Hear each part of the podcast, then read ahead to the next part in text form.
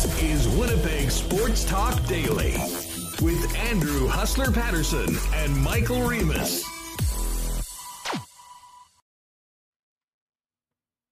What's going on, everybody? Welcome back to another edition of Winnipeg Sports Talk Daily. Andrew Paterson, Michael Remis with you. And uh, oh man, this is going to be a fun couple hours here on WST.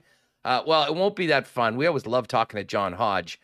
But unfortunately, we don't have great news regarding the Canadian Football League and the CFLPA. But we will talk to uh, Johnny from uh, Three Down Nation in the second hour of the program with the latest on what is happening and what isn't happening right now with a deal getting done between the CFL and its players before preseason action is uh, supposed to be happening right here in Winnipeg on Friday night. That looks to be in peril right now. Uh, but we will have an update on the CFL situation. Of course, we're going to talk a lot of hockey. Murat Ates of The Athletic has a, a great new piece with a lot of feedback from you all in The Athletic. I'm uh, more on the Jets, their coaching search, as well as some of the uh, most pertinent questions of the offseason. We'll get to all of that with Murat And before that, coming up in just about 15 minutes, we're going to welcome in for my money, maybe my favorite guest that we've had on this program since we started it, and that is former NHLer and Brandon native Matt Calvert, who joined us last year when he retired. I'm going to catch up with Matt for a wide ranging interview talking about his um, season not playing, working in junior hockey, and of course, what he thinks and has heard about the Winnipeg Jets and the Stanley Cup playoffs, which is for with his former team, the Colorado Avalanche, looking very, very good. So a very busy show. Welcome aboard. Great to have everyone here. Shout out to everyone that's with us watching on YouTube. If you haven't already, do us a favor, hit that red subscribe button as we approach 7,000 YouTube subs. And of course, for everyone listening on the podcast, thanks for making us a part of your day. If you do have the opportunity to go to Apple Podcasts or Spotify, give us a five star rating and a little review.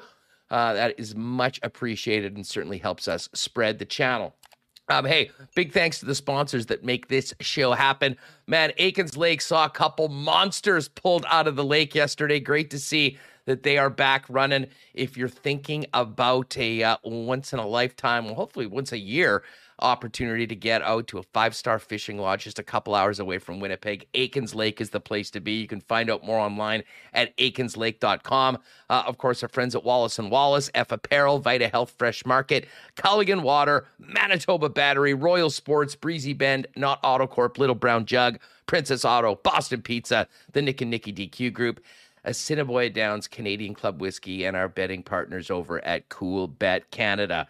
Uh, let's get to it and welcome Michael Remis in here. Remo, how uh, how are you? It's Wednesday already. This is a, always these strange weeks when you have the the Monday off out of a long weekend. I still haven't really gotten my bearings as to what day it is. Uh, however, I do know that the Edmonton Oilers are up 3 1 on the Calgary Flames after another crazy episode of the Battle of Alberta last night. What's going on? Yeah, I'm feeling good. I'm still like recovering from my weekend. Uh, but uh, yes, Wednesday, short week. What a night last night in Edmonton with that game. The fans are going nuts. I'm ready to sit here and talk about that uh the, what Rasmus Andersson goal on Mike Smith for 15 minutes, but I guess we don't need to talk about it anymore because uh you know the Oilers came back and won 4-3. Uh the I would Nuge saved the day. Never thought I never thought they would have, but you know Markstrom, I'm seeing speculation that he's hurt or tired. He's not looking like the Vezina finalist that he was during the season, and you know they almost came back and and took it Calgary, but they're in a tough spot now, down three one, and uh, you know Connor McDavid. What what can he say? I mean, the guy's out of control. Leon Draisaitl, but you know Tom Gazzola was saying yesterday how everyone else on the team has stepped up, and there was there was Nuge yesterday, um, and he's been there, you know, longest tenured Oiler. So nice nice for him to make an impact there. Yeah, I thought Nuge stunk in game number one and got pushed around by Mikael Backlund, and that was sort of a, a very ominous sign for the Edmonton Oilers in this series. Well, Jay Woodcroft, the job that he's done, they've completely turned it around. To your point, Markstrom has not been good pretty much in any of the games this series. And uh, and they needed a big performance from Markstrom last night, Reem. And I got to tell you, right out of the gate, a goaltending, a puck handling uh, mishap which we've seen one or yeah. two in this city before. But uh, I mean, honestly, something that, you know, I would have been more worried about Mike Smith doing than Markstrom. And yet, bang, Calgary down 22 seconds into the game. They were down 3 nothing after the first period, but they did battle back. And yeah, I mean, the goal 130 feet in the third period of the Battle of Alberta, game four of the playoffs to tie the game, looked like that could have been one of the most significant, like a, basically an all timer for what a ridiculous goal it was. On top of it, the meaning that it had getting Calgary back on even terms. But as you mentioned, the Nuge steps up in the final, what, four minutes of the game, scores, Edmonton wins, and now the Oilers, after getting absolutely outclassed in game number one, are 60 plus minutes away from moving on to the final four in the conference final against likely the Colorado Avalanche. We'll find out more about uh, whether they officially booked their spot in the final four tonight. I'm ready to talk about this Mike Smith goal. I was texting friends and and uh, I forgot to change the thumbnail on our on our YouTube story. I was texting friends and you know family members saying, "Oh my god, did you see this goal?" And one guy's like, "I just tuned in. They're talking about Dan Cloutier." Someone score from center ice? I'm like, no, no, no, not center. Behind their own blue line. Um, what an incredible shot. First of all, this was an absolute bomb from Andersson. I mean, like top top corner from his own end. Well, it bounced once, didn't it? Uh, did it? I thought it went straight. I thought it went straight in. Either way, you look at the replay. I mean, I want to dump on Mike Smith. I think you can dump on him, but it seemed like it was just took a interesting path where it just weaved through all the Oiler players, and he didn't see it. But that is not a goal you can give up at any point, let alone a tying goal in the third period of you know second round game of the Stanley Cup playoffs. But uh, the Oilers, I mean, they they battled through and they won. So full credit to them. I didn't think we'd be here. I thought five minutes into the series when the Flames were up four one in game one that it was over. I was ready to shut it off, but uh, I guess I forgot. I guess I forgot Connor McDavid is on Edmonton. Yeah, well, as I said, they did have a number of guys step up. In particular, Ryan Nugent Hopkins, who is you know is a big fan favorite there, has been there for his entire career, signed the long term extension to stick around, and um, you know maybe had his signature moment as an Oiler in the playoffs last night. Um, all that being said, big win for Edmonton. I'm sure we'll talk more about this tomorrow. Um, the other game in the National Hockey League last night that might be of more importance to Winnipeg Jet fans is the New York Rangers, who are back. Remo, another big win at home. Carolina remains winless on the road in the playoffs. Perfect at home. Something's got to give. Well, at some point, if the Rangers want to win this series, because they are going to have to win a game in Carolina uh, but they're two games away from turning that second rounder for the Jets into a first rounder. And uh, I got to say, a lot of the uh, Jets Nation, I'm sure, will be tuning in to games five, six, and potentially seven of this series to see what happens for the draft capital for the home club. Yeah, and I thought this was the best tweet that I saw uh, last night. Uh, Maddie Lang, who's frequent listener, who says, I feel like the Rangers should just upgrade the pick to a first, even if they don't make the Eastern Conference Final, just based on how good has Copp, uh, based on how good Copp has been for them. And then you responded, "It's just the right thing to do," which I couldn't agree more. Uh, they should for sure just hand over the pick. It would be very nice. Uh, Copp has been excellent and so odd. We thought yesterday that this would be the time Carolina is able to win you know, away from home. No. It wasn't the case. And I didn't think that we would be this close to getting an additional first round pick for the Jets, but we are all here definitely cheering for the Rangers. Uh, it's tied 2 2, game five in Carolina. So you think Carolina's for sure going to win, but maybe they don't. I don't know. This is why they play the game. So uh, I think this is going to be interesting. Shesterkin's in their heads. Shesterkin's in their heads. Mm-hmm. And you know who else is in their head? Jacob Trouba. Oh man. Uh, let's get into this hit last night. And, and it's so funny and this is where we live today in 2022. Something like that happens in hockey. It immediately there's a bunch of people running to their social media feeds to say this is the worst hit that they've ever seen and the guy needs to be removed from the game. And then the other side of people saying, oh, well, what are we talking about here? It's a perfectly clean hit. Now, there was no penalty on the hit. And I think there is some merit to the fact that Domi was essentially falling uh, a split second before the hit was made and, you know, was much lower than I think was originally intended. That being said, Jacob Trouba absolutely does have a bit of a reputation for being a uh, a wrecking ball out there. Um, um, it was a huge hit. Now the thing about it was Carolina lost their composure. Guy came in, fought him, correctly got the instigator call penalty uh, uh, called on him. There was no additional minor to Jacob Trouba, and the Rangers go capitalize on the power play and never look back. So uh, Trouba very impactful in a number of ways in that game last night. Where did you come out on the uh, controversial hit of Trouba on Domi?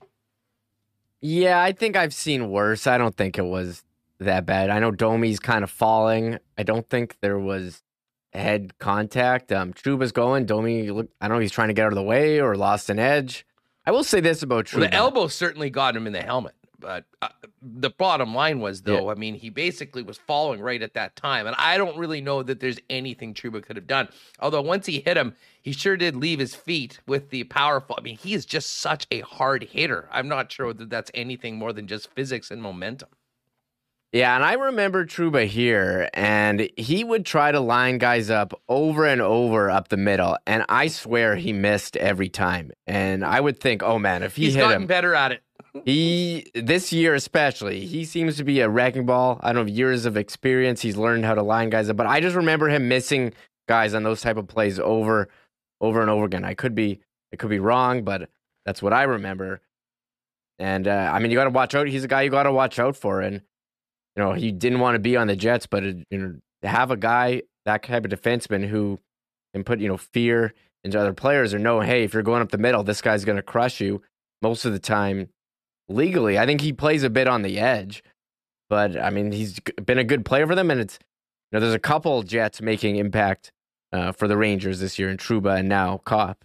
Well, and Copp was brilliant last night. I mean, he assisted on the first two goals that got them out there. I mean, it's just amazing listening to the broadcasters talk about him as well. I mean, he's just this revelation. And listen, I mean, some people would say he's a bit of a revelation to people here. I mean, the conversations on Andrew Copp on this program were hilarious right from the get go. I mean, at the beginning, he was a guy that had no hands, you know, had no offensive skill from some people in the chat.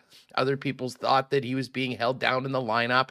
Um, and he did have, you know, another very good year, an incredibly versatile role.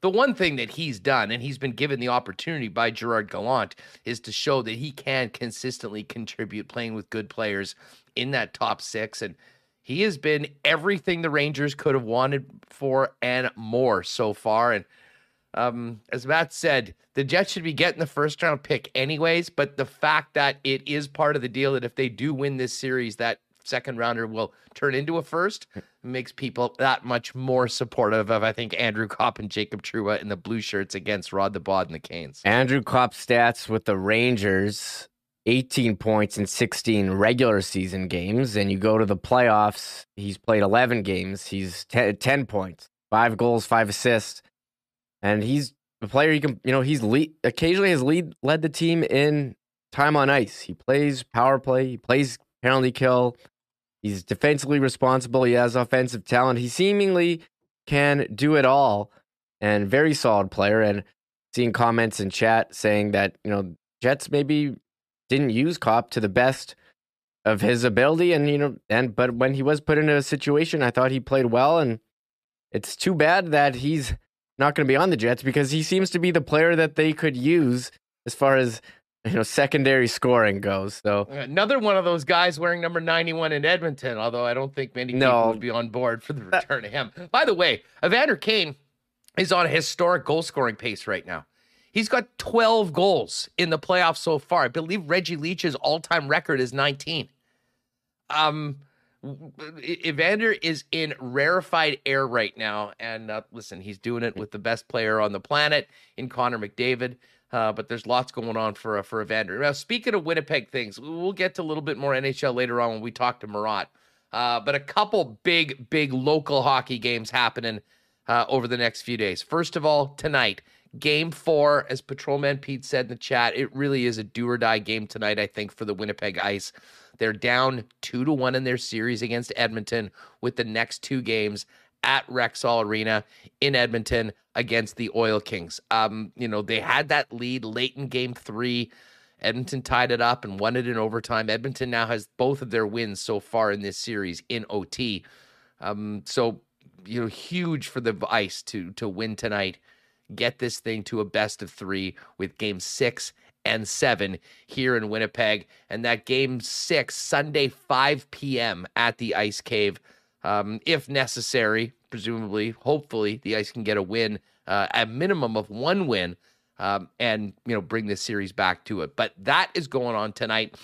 And meanwhile, out in Estevan at the Centennial Cup, I love the format of the Centennial Cup this year. By the way, with ten teams, I mean it really does feel like it is a big national tournament. Uh, a big shout out to the Dauphin Kings, who did lose last night in a shootout in the Battle of Manitoba to the Flin Flon Bombers. Uh, but the Kings tied for first with the game in hand on Flin Flon with two wins and an overtime loss in their three games.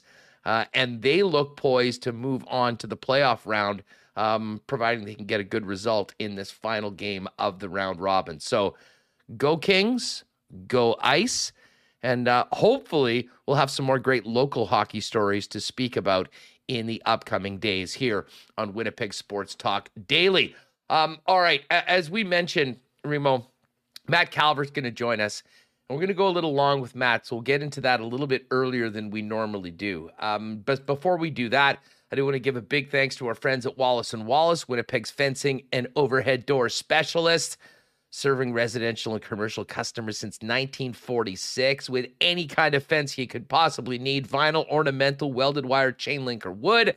And if you need a new garage door, they've got Winnipeg's largest selection of overhead garage doors. You can give them a call at 452 2700. One of the experts will come down for a free estimate.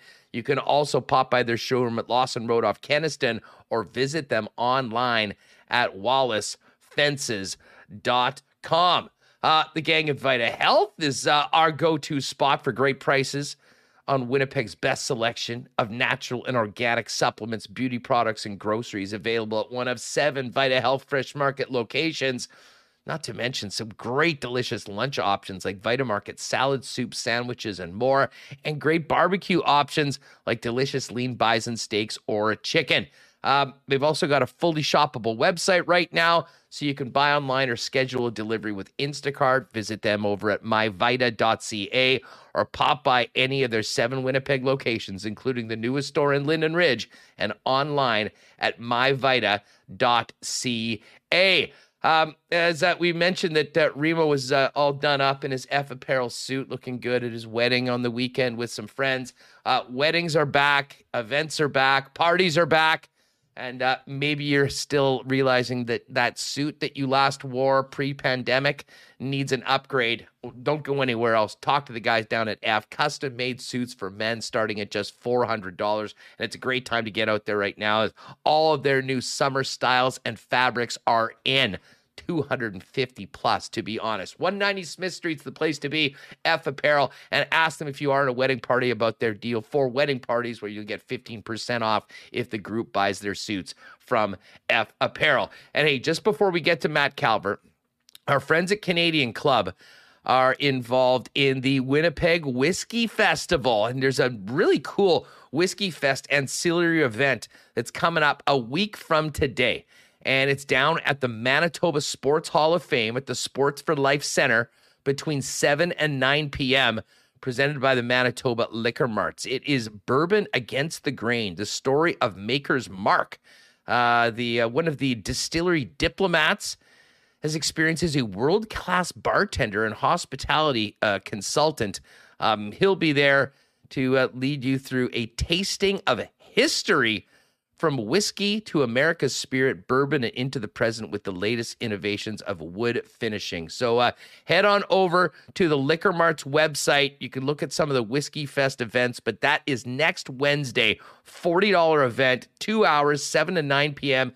If you're a whiskey lover, these sort of events are amazing. And of course, more information on the Whiskey Festival overall also available over at the Manitoba Liquor Mart's website.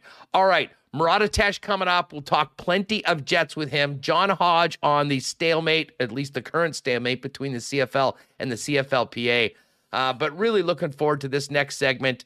One of our all time favorite guests, Brandon's Matt Calvert returns to Winnipeg Sports Talk right now. Matt Calvert, what is going on? It's great to have you back on the program.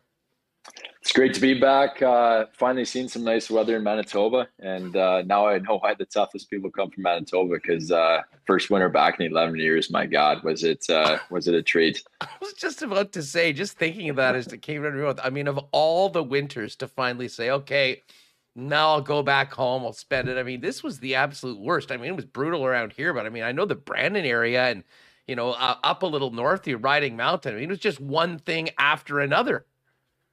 It was it was incredible. I honestly every Manitoban I saw was it was why did you move back to Brandon? why did you move back to Manitoba? I'm like, guys, like you're the one, you know, you guys are the ones that have been living here for the last 20 years. Like let's let's settle down. But every day I swear to God, someone said that to me and I said, I said, just uh, for the people, and I got a backyard rink uh, for my boys. So I was like, that's the number one reason. well, no shortage of family time with all the snow days and everything that was keeping people in. I, have got to ask you right off the bat. I mean, we know what a competitor you were. I mean, how did you handle not being, uh, not playing pro hockey this year for the first time in so long? What What was the year like?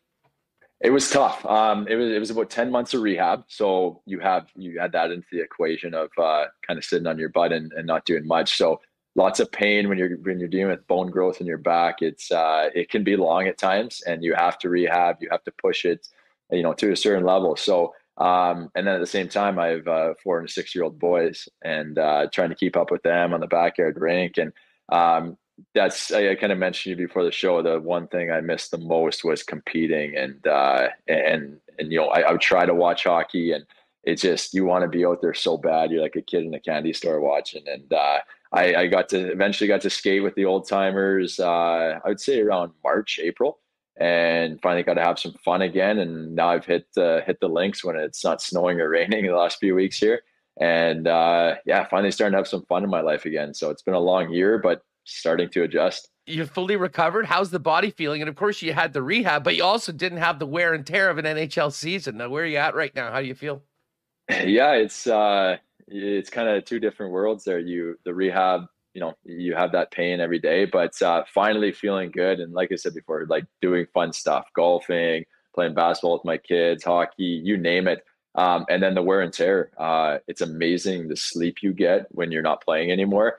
Uh, I was a guy that could have been up till 4 a.m. after a game. My mind would just run all nights, and and now I'm I'm turning that old 50 year old man going to bed at 10:30 at night and waking up at eight in the morning and and getting in my first routine of my life, I guess, uh, ever since I, I was a, a school age kid. So, and then the hips, man, my hips feel like they're 20 years younger, not skating every day and working out all the time. So it's, uh, it's been a change and, uh, and still adjusting to, to normal life, I guess. Well, and, and, you know, it goes without saying. I mean, you're dealing, you know, with uh, you know, with significant rehab off a major surgery. But I have to ask you, what was it like in September, going into October, when for the last decade plus you would have been in a training camp? I mean, speaking of that routine, it's a pretty regimented routine by the calendar for NHL players. I mean, what were those first couple weeks like when things were moving on and uh, you were back in Brandon working on and uh, chasing your boys around? Pretty lost to the truth. Uh, like you said, like regimented routine. Like I don't think I realized how you know it was. You were you were told where to go, when to go. It was the off season. You take a few weeks. You get back into phase one of working out. Phase two, phase three, training camp, Christmas break. You know, it, it's just it's. And then all of a sudden, you're managing your own time and your own schedule. And uh, I was a little lost, uh, and decided to take a development job with the Wheat Kings. One to get out of the house for a couple hours a day, uh, my kids are in preschool, kindergarten, uh, you know, the, every second day, I believe it was. And, uh, you know, I just, you just need to keep that sanity and get out. And that gave me a coach's room to go to, be around a hockey team and, and kind of ease the transition for me. So I, I did get my fill of, fill of hockey, um, obviously going to mostly every weekend game and, and watching a, a few minor hockey games around the city. But, um, yeah, definitely a transition, but like I said, starting to, starting to figure it out now. Well, you know, that's really cool to hear. I mean, just, you know, part of being part of a team and being a group. And in this case, you know, a coach's group with Donnie McGillivray, a great friend of ours. I mean, a heck of a coach as well. Tell us about the opportunity, how it came together, and uh, what you were actually doing with the Wheaties and how you enjoyed the uh, the first year moving on from being a player into the other side of the game. Yeah, so it was technically called development coach. And uh, for myself, Um, I wasn't able to get on the ice till January with the kids, so that that was tough. I was standing on the bench during training camp and practices and trying to create relationships with the guys. But like for me, if you're not in that grind of the practice and they make a mistake uh, in the defensive zone, you know, something I can maybe help with, uh, you know, kind of relieve Don and the other assistant coaches when they're worrying about, you know, more about the systems and how the drill runs.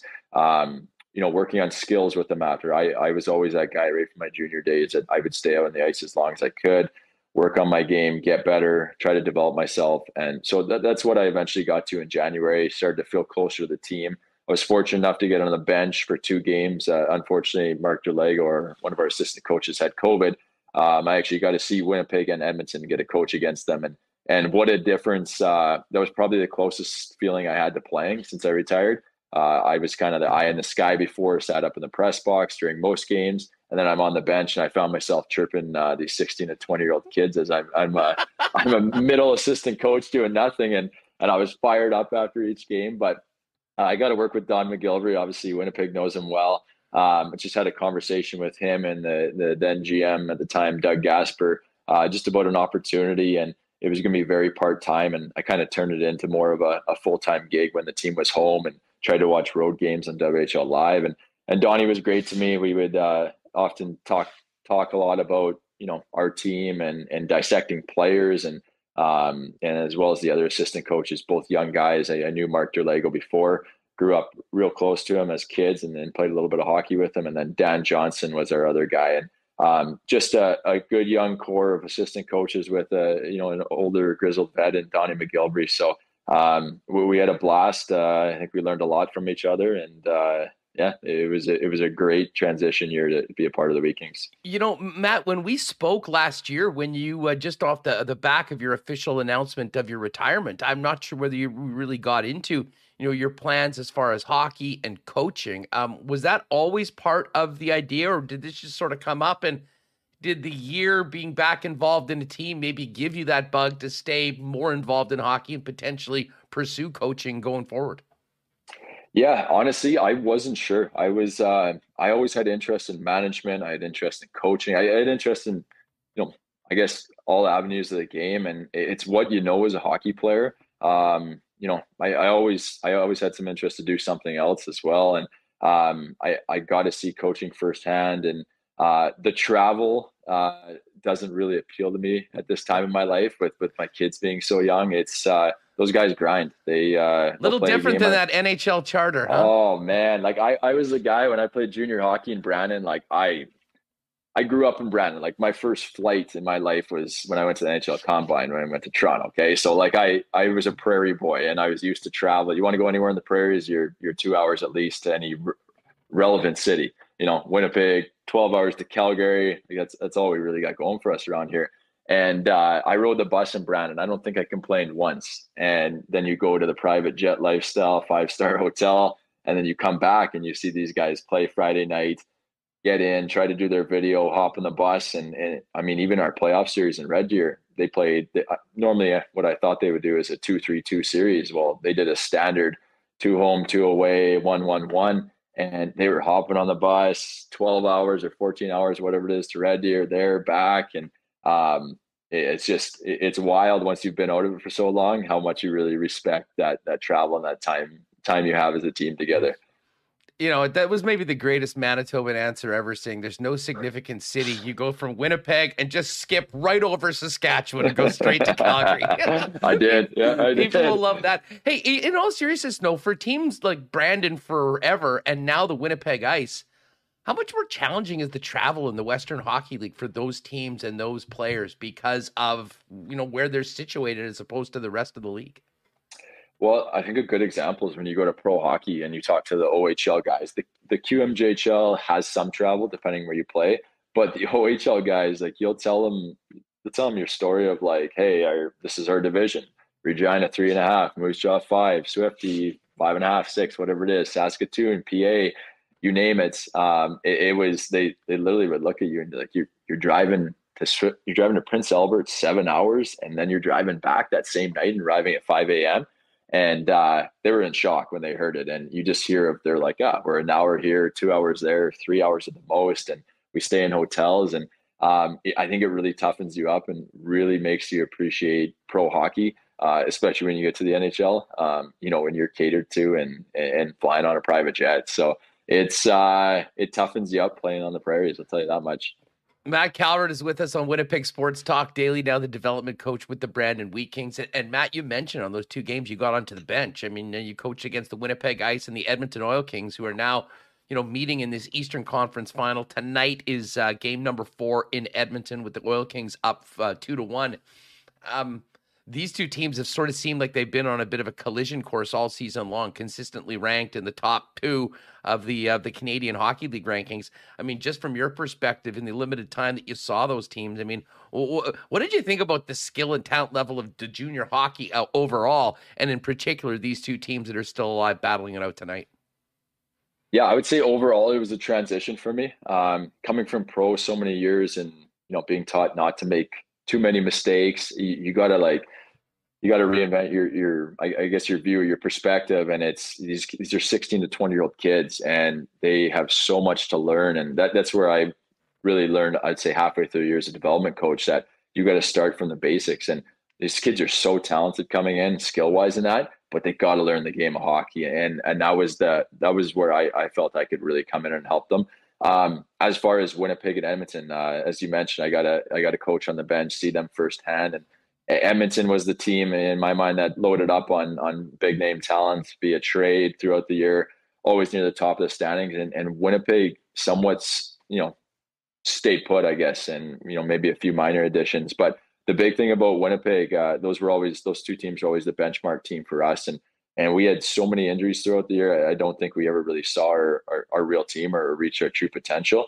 But uh, the hardest part about playing the Winnipeg Ice was, I, I would say, their forward depth solid D. I, I think both goalies played well for them all, all year long, but their forward depth, we could potentially match their their top six. But after that, they, they got that third line that can score as well, and and we just didn't have that depth to match. And and as far as Edmonton, uh, big, heavy, and, and a lot of a lot of high end NHL draft picks. So um, I, have been scoreboard watching, and obviously see it's a two one series for the Oil Kings, but um, you know, I, I, think it's one that might go the distance. And uh, you know, we don't get to see the Western Conference too much, so I don't know how they stack up against them. But um, obviously, a, a, an exciting series, and especially for such a new franchise in Winnipeg to be going through it this early. Well, I can tell you, I was out at the Ice Cave on the weekend. A great crowd and just a heck of a game. I am just blown away by how good some of these young men are. And and, and I just one more on the junior hockey. I mean, as a guy that you know played in your career, it must be interesting to be back around a team of young men you know, with their NHL dreams and aspirations, thinking about the upcoming draft and just how different the entire draft process is now as opposed to when you were uh, cutting your teeth. Yeah, it's uh, there, there's just so much more media involved. There's awareness on players, uh, like the video scouting. You could, like I can go on. Uh, we had this thing as as coaches called Instats. Uh, and I can literally go on there and and watch the the kid we drafted third and fourth overall, the two kids we drafted third and fourth overall in the WHL Bantam draft in in the fall or winter. It was a late draft this year, but I'm watching midget hockey, um, or, or sorry, Bantam hockey on Instat, and and I can scout these kids from here. So there are eyes everywhere. Um, hopefully, the guys like me that slipped through the cracks for three years, uh, you know, don't don't slip as much and, and get that opportunity. But um, I think the big part from my my end of it being a development coach is is block helping those kids block out the noise because you could read article after article on yourself how good you are how bad you are and the big thing is is focusing on the the process of it all and and and putting in that work throughout the year and and these scouts know they they they know if you're consistent they know if you're inconsistent they know your flaws what you need to work on and and they're 17 year old kids like it's a young age to get drafted at for the most part 17 and um yeah, it's uh, but at the same time, it's it's exciting times. And I remember my draft year at 18, and it was just a grind right till the end. Like try to put out as much as you can and and earn the highest pick possible. And uh, it's a lot of fun. It's a lot of fun to be a very small part of it. Uh, seeing these guys go through the process. Matt Calvert is with us on Winnipeg Sports Talk Daily. Got to ask you about the, the the National Hockey League Stanley Cup playoffs. Hey, before I talk about that, I mean, I knew you were basically busy with the uh, busy with the Wheaties, but you know, you paid attention. Obviously, being here in Manitoba, I'm sure paid attention to the Jets. I mean, just uh, thoughts on their season. I mean, high hopes early on, a disappointing end, a coaching change, and really did seem, you know, I think from anyone that listened to the Winnipeg Jets, all was not right overall as a team going forward. I mean, just any thoughts to the disappointing season Winnipeg just had, and of course, a huge decision going forward with their uh, next head coach. Yeah, so uh, obviously we chatted earlier about it. Um, you know, coaching change. I know Paul Maurice is a very well respected guy around the league, and then in comes Dave, and uh, Dave, Dave, actually rented my house in Brandon. Um, that's how I got to know him. uh, we, we our seasons mismatched, which was perfect. I would leave to Denver. He was here to coach in Brandon, and then they'd be gone in the in the summer. And and what a what a great guy. Um, you know the the small amount of time I, I got to meet him. He, he, was he seemed like an awesome guy. Uh, they, they speak the world of him here in the in the Wheat Kings organization, and and I got to hear a lot of secondhand from uh, Don McGillivray, Mark Derlago, coached with them. Uh, Dan Johnson is a close family friend, our other assistant coach. So I heard a lot about the Jets, uh, dissecting it. Uh, you know, different players popping up in the media here and there, and um, you know, I've been on teams that have gone through that, uh, and, and, you know, people media will question culture, they'll question players whether they want to be here, and and I think the big thing is is you, you can turn things around in one season, the NHL, and, and you know, speaking to their fan base, it's uh, you know whether that's moving a guy in or out, or or just getting a new voice in the room or whatever the direction they decide to go things can change fast and um, you know that's why that's why we love the fans because they're so passionate whether it's positive or negative. So um, obviously not the, their best year but i'm uh, i'm an avalanche fan still and haven't found that uh, haven't found myself cheering for the winnipeg jets yet. I will work on you, but uh, listen, the Avalanche, you got some tight ties there, of course, and uh, high expectations. Hey, uh, we talk a lot about culture, and I mean it's a it's a word that's thrown around, and well, and certainly some of the players themselves talked about needing to build one with four games left in the season, which was somewhat concerning if you've been watching it. But when you think back of your career, what was the best team culture, if you will, that you were a part of, if you can remember, and, and what made it that way? Well, definitely Colorado, but I'll, I'll, touch a little bit on culture. I'm, I'm not sure I got to this last time I was on the show, but Columbus Blue Jackets. I get drafted there, you know, get my one way contract, get get my foot in the door, and become an NHLer. And the message every year: culture, culture. We don't have a culture. Um, John Davidson came in. Uh, you know, his, his, his saying in the media, brick by brick. Uh, we got to build this thing brick by brick, and he, he was right. You you you can't just trade for culture, right? It's it's how you do things every day, day in day out. John Tortorella came in and if you're a franchise in need of a culture change and the GM, the owner believe in John Tortorella, that type of coach can, really do that. And, and he did. He instilled, he, he brought our, our standard of work ethic from here to here in within one to two years. Um, accountability. Uh, a lot of times the the top players, the the Mark Scheifele's, the Blake Wheelers, you know, might not be held as accountable as as the bottom six guys. But John Tortorella, that you know, I, I, saw him. I saw him getting a yelling match with my good buddy Cam Atkinson in the room. It was pretty funny because they're both about five foot, five foot seven tall, and and they're face to face, and I'm sitting across the room. It was in between the first second period in New Jersey, and I'm almost dying laughing. Torts is telling him to take his take his shit off, and Cam saying, "I'm not taking my shit off," and they're going back and forth. But but that right there, it sends a message to the rest of the room, just that, hey, Cam was probably our leading scorer that season, and and if you don't want to show up for two games straight, well, in Torts' words, I'm going to pipe you. And uh, he tried piping him, and uh, and that, that's the big thing. But when I got to Colorado, um, it, the culture just bled down from the the management down. Joe Sakic obviously knows how to win win in this league, and obviously uh, the superstar he is, and and Chris MacFarland, assistant GM, to Jared Bednar, who won in the minor leagues, and um, and then you get to the players and and a Nathan MacKinnon and a, lot of these guys are on the same page, but Nathan MacKinnon wants to win from day one of training camp to the last day of his season. Um, it could be a practice in January after we played three and four, and you miss you miss a pass to this guy, and, and he's he's ex, he's expecting perfection out of everyone. And and to me, that's culture. It's it's competitive push within the room. The coach can yell all he wants. He can say what he wants management can threat all they want trading guys or, or, doing this and that but at the end of the day it's in that room and it's the leadership and and that's one thing in Colorado with Landeskog, MacKinnon, even even Makar at at such a young age, just all professionals. They they eat like professionals. They train like professionals. They sleep like pros. Um, and then they expect the best out of everyone and everyone to be doing that. And and I was a 29 year old guy or 28 year old guy signing in Colorado and had some bad habits, I, I would say, off the ice and nutrition wise and all that stuff. I worked hard, but um, these man, these guys, uh, these guys opened my eyes to a different world and had me hiring a skill coach at 29, 30 years old, trying to get better every year. So um, to me, that's true leadership, and and that's something you, you ask about the Jets, and I, I think that's something they they need more of by the sounds of it. You know, it's amazing you speak about Colorado like that because when you signed, um, they were two years removed from one of the historically worst seasons in NHL history. And it was very interesting. That was when Jared Bednar took over. And I think many of us thought that after a season like that, they probably go a different direction. It was very interesting that Joe Sakic stuck with him and he's able to been able to kind of take this team growing forward. I mean, what were the cornerstones of that? Because it's not easy creating that culture that you mentioned of, you know, for an average team, for a team, albeit with a bunch of talent, but is coming from literally rock bottom. To me, it's almost more impressive the way they've continued to build what they've done. And obviously, it starts with some of that world class talent in the players they've been able to pick. Yeah. And, and uh, I think a big part of it is patience, right? Is you don't have to make a change if your management just because you you think you need to make a change because the media is calling for Dave Lowry not to be the head coach. You you don't need to make that change. If he if, if you got the right guy, you got the right guy. And I, I really think they they saw Jared Bednar as the right guy.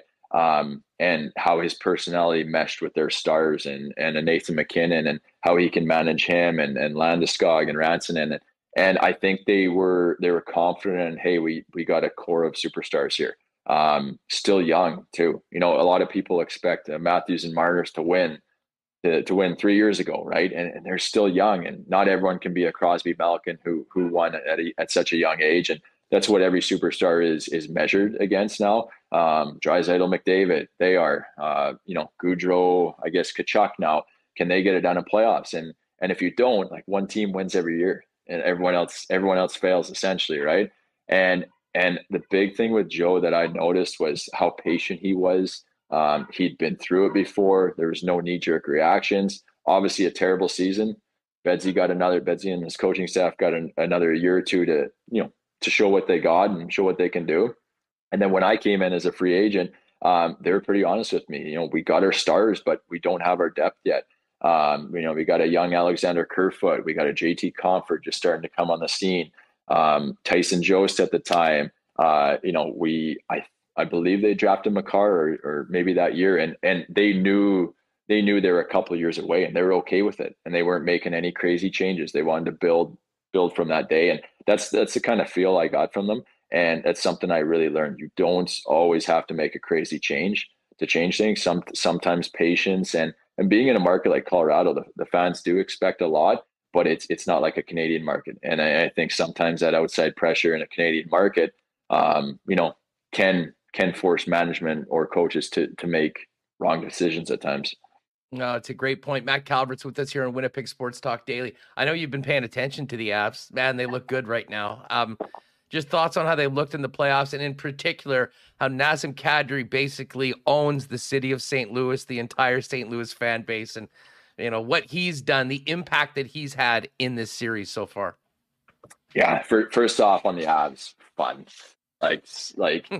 someone asked me like, what's it like? What like fun to watch? Like try playing in that. That is, uh, I feel like I was a kid playing minor hockey again when I went there. Just uh, the leash, I guess, that a Jared Bednar gave a bottom six guy like myself. Um, and, and when I say that, I'm not out there trying to toe drag or you know do do some fancy stuff but he wants you to be creative. He wants you to to be your best self and uh, and instill confidence. Uh, I kind of go back to the story. We the year we made playoffs and upset Calgary as the eighth seed, and they were the one seed. Um, we lost twenty one and twenty five, and I'm sitting there. You know that, that was probably halfway, three quarters of the season. I'm sitting there saying like, "Come on, Bedsy, like skate the hell out of us here. Like you know, rip into us, sit someone. You know, do what you got to do." And he's like, I'm worried about the confidence and, and a very different style of coaching than I had ever seen before. But uh, but yeah, it's uh, it's really fun to watch. I'm I'm really jealous. Um, I want to be a part of it so bad. You, you watch it. You're there for three years. You're part of building, help building that. And I knew how good we were last year, and I had to watch in playoffs. You know, post surgery, and and then I watch again, and I, I, really hope they get it done. It's such a great group of guys there. I got to see them in Winnipeg when they played you guys, and um, just ah, they, they deserve it. And I really hope they get over the hump and they got a great series going in St. Louis. And you asked about Nazem Kadri. I'll, tell you a little story about Nas. He he's a very hated player um, by the opposing team. Uh, when I was in Columbus, I fought him at uh, at the end of a game. Uh, I think we were winning six nothing, or don't quote me on that, but um, he gets under your skin. He's lippy. He'll he'll push you. Obviously, you've seen that. You know, he's made some poor decisions in playoffs. He knows it. He knows he's got to get better. But I went to the Avs and we we both went there. I think he got there a year after me, and uh, and I was like, man, like I gotta, you know, you hate guys on the ice, and now you gotta make friends with them. And me and Nas became boys. Uh, what a what a positive guy! Like this guy is forever an optimist. And I uh, we sat at the card table together, uh, and we got real close in the Edmonton bubble. Um, kind of an unlikely crew started going for dinner. It was me, Nikita Zadorov, and, and Nazem Kadri, and uh, we just just such an easygoing guy. Wants to have a great time. And completely opposite of what fans probably see on the ice, and just super positive, caring about you, asking how your family is, your day is, and uh, and then to see uh, see the the happenings the other night, the the death threats, the the racial comments on oh. social media. You know, I, we have his my, my wife has his wife on on Instagram or social media, and and it's just it's absolutely sickening and and i watched that game and i i had like goosebumps watching it like a hat trick and uh what a what an ending to a to a terrible situation and um and and good on him. He, he's such an emotional player and and such an elite scorer when he wants to be uh and, and just so happy to see it happen after all that negative energy thrown his way yeah, no, I'm glad you said that. I mean, we talked about it extensively yesterday. I think everyone needs to stand up and call that out for what it is, which is garbage. It's got no place in the game. It's got no place anywhere. Um, and for that to happen, and then for him to come back and shove it up, you know where, with a hat trick and a game. And you know what the, the wild thing about that was, Matt, and I'm interested in your perspective on it. And you mentioned that Nas has a rep and is hated by a lot of other teams. I mean, the St. Louis Blues, this is a team that won the championship just a couple years ago with most of those same guys in the room. They know what it takes. They were completely, completely unhinged. They weren't thinking about the game. They took terrible penalties. And I mean, their lack of discipline and their bloodlust, whatever you want to call it, ended up costing them arguably a game that could have got them right back into the series. And now they're facing elimination heading to Denver. Well, what makes Nas so valuable is, like I said, he can be very hated. Like I wanted to fight him at a six nothing game. You know, it's uh, and we I pulled up that fight off for him because I think I, I knocked him down with one punch, but he might he must have blew an edge because I don't punch that hard. But uh, but it all stems back. I don't know if you remember the Faulk hit last year, and um, you know, obviously one Nas would like back, and uh, you know, I think he wants to be physical at times, and just you know, it, it was a pretty dirty play. So he got under their skin, but guess what? Like he's got the focus on Nazem Kadri. And as an agitator and, you know, obviously a skill guy as well, like you are doing your job in, you know, in to to perfection because now they are they worrying about Nathan MacKinnon and are they worrying about Mikko Rantanen, Cale Makar? And, you know, I know Nas is the guy scoring right now, but it, it just takes it, it makes them hyper focused. It's similar to Evander Kane in, in Edmonton. If he's got Calgary worrying about Evander Kane, then then guess what McDavid and Draisaitl do? They fly under the radar and they get to do their thing, right? And uh, and as Nas being a second line center, that is that is a huge asset. And like you said, he's got he's got St. Louis off their game, undisciplined. Perron chasing him after he's already bumped into two guys. Uh, it's just uh, it, I I love the agitating role, and and Nas plays it to perfection, and and just has to walk that fine line of of not crossing the line and uh, he's done that so far in the playoffs this year. Matt, this is so much fun. Um, people are loving it in the chat. We of course love your uh, having you on the program. And hey, I mean, I know you're getting into the coaching gig, but uh, if you ever want to do some more NHL uh, analysis, we've got a spot for you literally anytime. This has been great. And who knows? I mean, if your boys keep rolling and uh, can move on, uh, maybe we can do this in a couple weeks when we get closer to the ultimate prize if the Avalanche are still going. Yeah, I would uh, be more than open to coming on. And uh, this year was actually, I never touched on this, was a one and done coaching gig for me. Um, I really enjoyed my time at the Wheat Kings, uh, got to see that side. But I am starting a sports agency with a local Winnipegger uh, by the name of Joe Caligiuri. Uh, we'll be calling ourselves Cal Sports Management, and uh, we're already representing a, a few local Manitobans. And we hope to really hyper focus on the Manitoba area and, and spread out into other regions after that. And uh, I, am really excited about the the next uh, next phase of my life here. This is awesome, and of course we know Joe. I mean, uh, great former player, a goaltender. I mean, how, how did just quickly before we go, how did that come up? And when you guys are actually do launch it, we'll get you back on and kind of talk about it all. But just tell us about how this uh, developed. Yeah, so my so Joe, I kept in touch with Joe. He was my junior goalie for about a year and a half, and I think we shipped him off to PG. I don't know if he, he pissed off Kelly McCrimmon or what, but um, and then he ended up in Dauphin. But uh, we've always been super competitive. Or he's a guy I hang out with, and we could talk four hours, and we haven't even covered half the things we want to talk about, right? So we kept in touch. He started to get into the sports agent game. Uh, Colin Wilson, another another former Winnipegger, uh, I sat beside him in the Avalanche room, and I said, "Hey, Joe Caligiuri is getting in uh, into the agent business." Uh, he gave him a shot. He was his first NHL contract, and then I actually hired him at the end of my career, um, hoping to get another deal before I had the career-ending injury. And uh, I sat here all year trying to figure out, you know, what do I want to do? And I mentioned coaching and the the commitments, and you know, you're committing to other kids, and you know, I really wanted time for my family, and uh, and I was very pro player. You know, they, they would, you know, coaches break down players. That's their job. But I was always found myself sticking up for them, trying to develop them and, um, you know, just make them better every day. And, and I just thought, what a, what a great relationship this could be. Me and Joe would always kind of throwing it around and nothing serious ever. And, and with him being a lawyer in Winnipeg and, uh, and having that side, that business side to him, and then me having the experience and, and, and going through it all, um, you know, kind of I've gone through the Western League. I was a late bloomer. I played three years of AAA in Manitoba.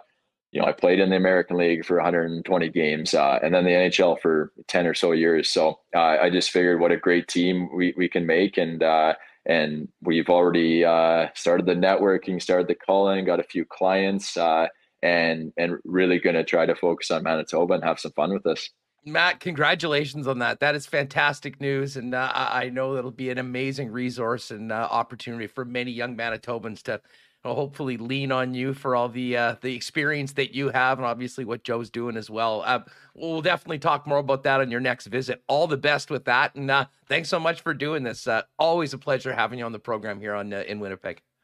I have a lot of fun with it. Thanks for having me.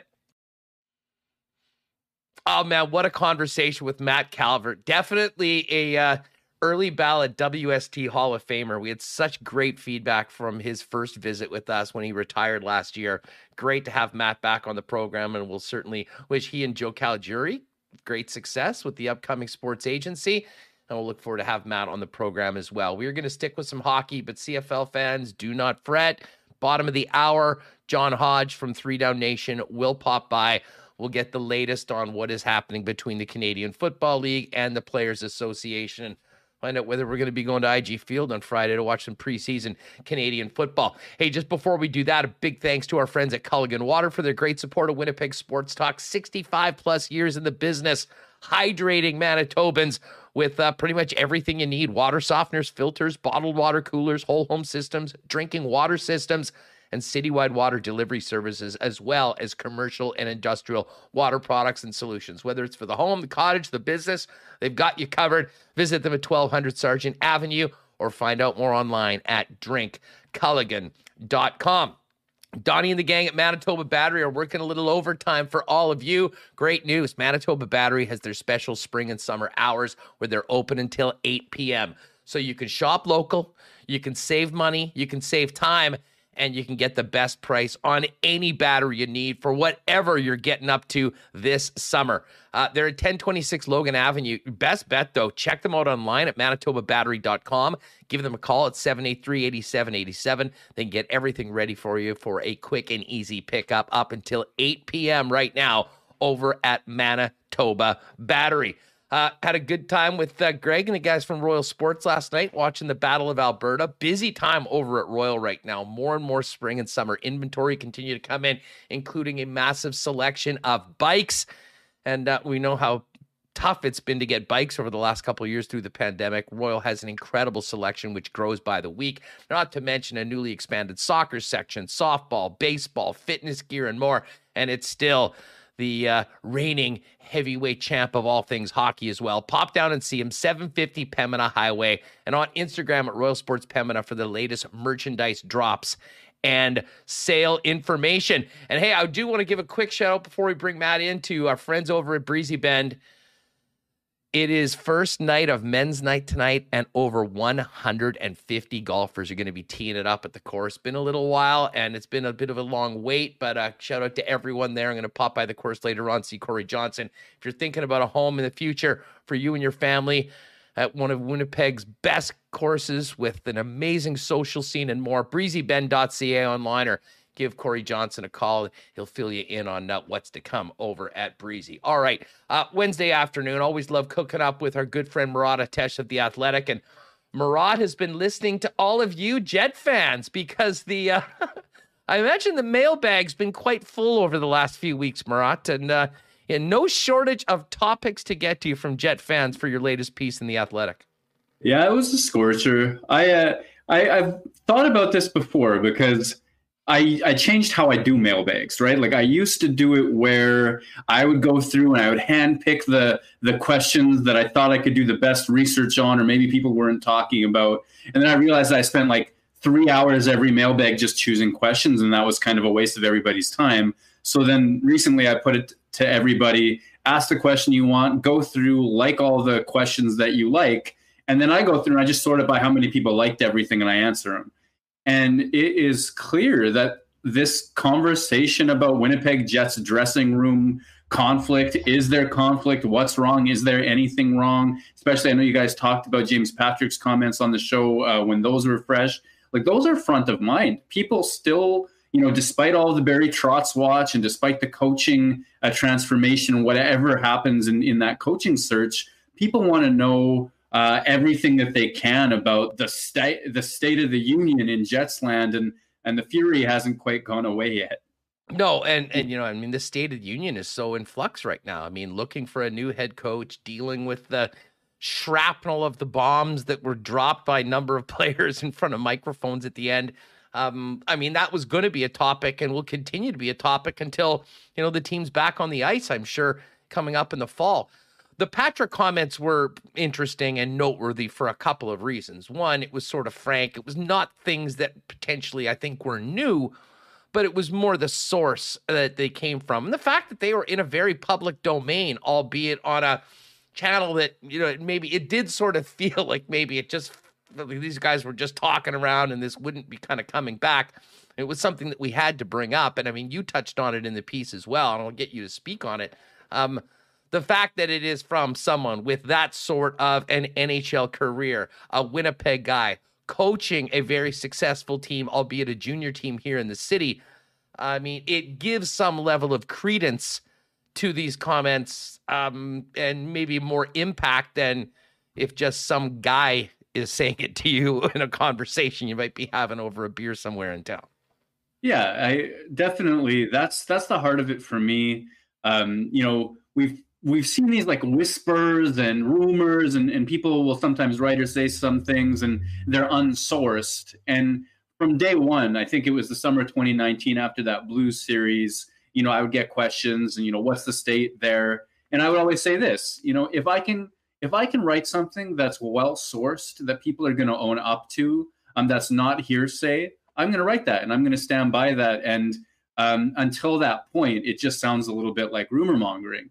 Fast forward to 2022, you hear more and more and more and more, and then James Patrick um, says what he says. And you know, I'll, I'll get to this in a second. I think Winnipeg told on itself far more severely than James Patrick told on Winnipeg um, by leagues and levels uh, in in Jets players' end of season press conferences. But because Patrick is who he is, can I mean he coaches Winnipeg's best hockey team, does he not? Or at least you know Manitoba's best hockey team, uh, at least in the leagues that I follow.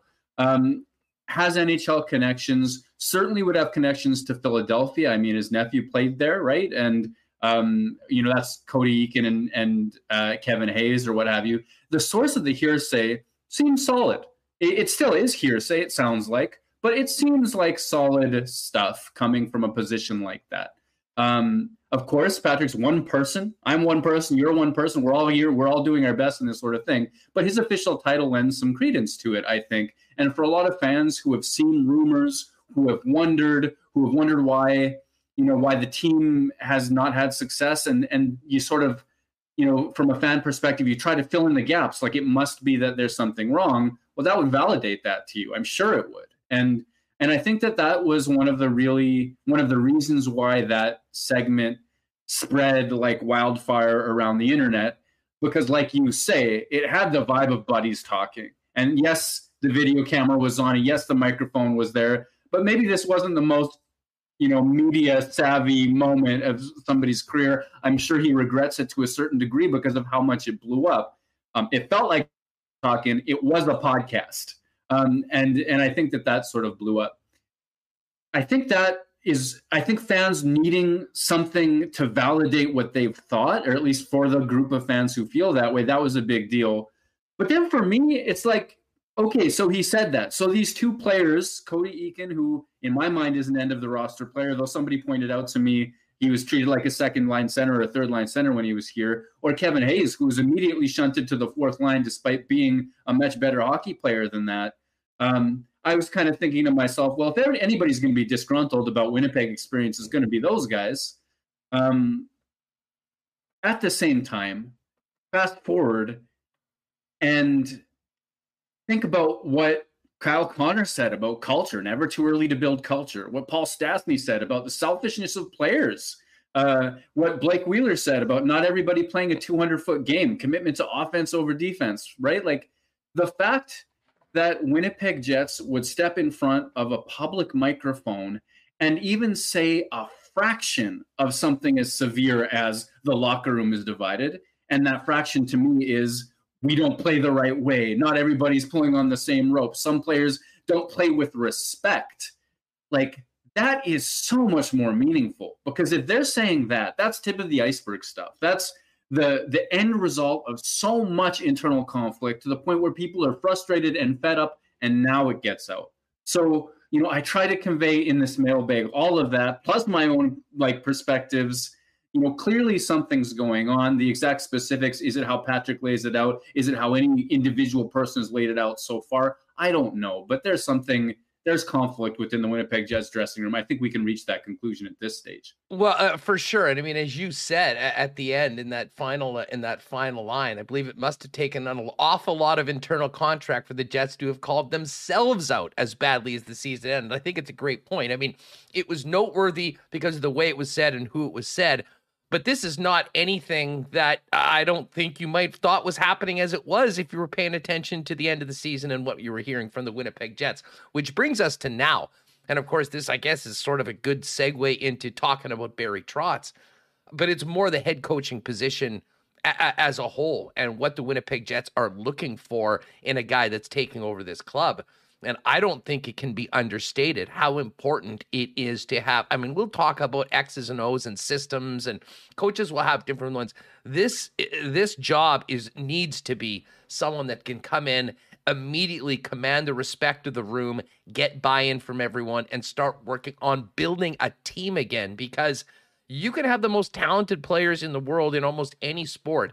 If you've got a fractured room, if people aren't you know, all in it for the same end results and goals, it's tough to win. And um, the team didn't win this year. That's part of the reason why they're searching for a new head coach. But to me, that guy that can be a real leader and bring everyone together, I mean, that might be number one on the entire list of the guy that they are looking for. And it's a big reason why I think we've talked so much about the possibility of Barry Trotz coming back to Manitoba. Yeah, it's a perfect fit in so many ways because you believe that he can generate that buy-in, that he can encourage that accountability, and that players can set a higher standard for themselves under his watch, or failing that, he can institute a higher standard for everybody than what we've seen, including accountability that applies to every Winnipeg Jet. Um, I think that that's a really crucial fact and whenever, you know, I, a few weeks ago, a couple of weeks ago, time is strange in, in May, um, I wrote the a piece outlining all kinds of options. Scott Arniel was on there. Pascal Vincent was on there. You know, I mentioned Todd Woodcroft at one point. Um, talked a lot about Randy Carlyle. You and I talked about that as well. And whenever you post a list like that, there's uh, one of the immediate responses from a, a subsection of fans, a smart subsection of fans. They say, "Well, what? Why all these retreads? Why all? Why all these guys we've heard of a million times before? Why not Rikard Grönborg from Sweden? Why not some junior coach on the up and up? All that sort of stuff." Well, those types of coaches can solve hockey problems. I don't doubt it those types of coaches have probably new insights. And I don't doubt that those things would bring a tremendous amount of value to an NHL room. At the same time, one of Winnipeg's biggest problems needs to be solved by somebody with established respect, respect I was going to say, and street cred, respect and street cred in, in a way, like a Barry Trotz, a voice who comes into that room and commands a certain amount of respect and demands it as well. So I think for me, that's just another reason why the Venn diagram of solves hockey problems, uh, can command a room, has the resume, has the X's and O's, has a reason to love Manitoba as well. I mean, I I struggle to find a better fit for Winnipeg. Um, from his perspective, he's got options, but he's number one with a bullet on my list and everyone's, I'm sure. Uh, Murat, listen, there was some unfortunate nonsense on social media that I think got some section of the fan base pretty excited over the last few days. Obviously, nothing's added, but you did speak to it. We had Jeff on yesterday. Just as of we speak today on Wednesday, what um, what's the extent of your knowledge about the Jets' pursuit of Barry Trotz and where things are right now? Yeah, I, I, can sort of speak to a little bit of that. And you know, Jeff had just such a phenomenal Twitter thread on Winnipeg's perspective yesterday. Uh, so hats off on that front. Um, on the Barry Trotz front, I believe that I mean you can add Dallas to the list of reported names in terms of cities that you know we can expect an interview.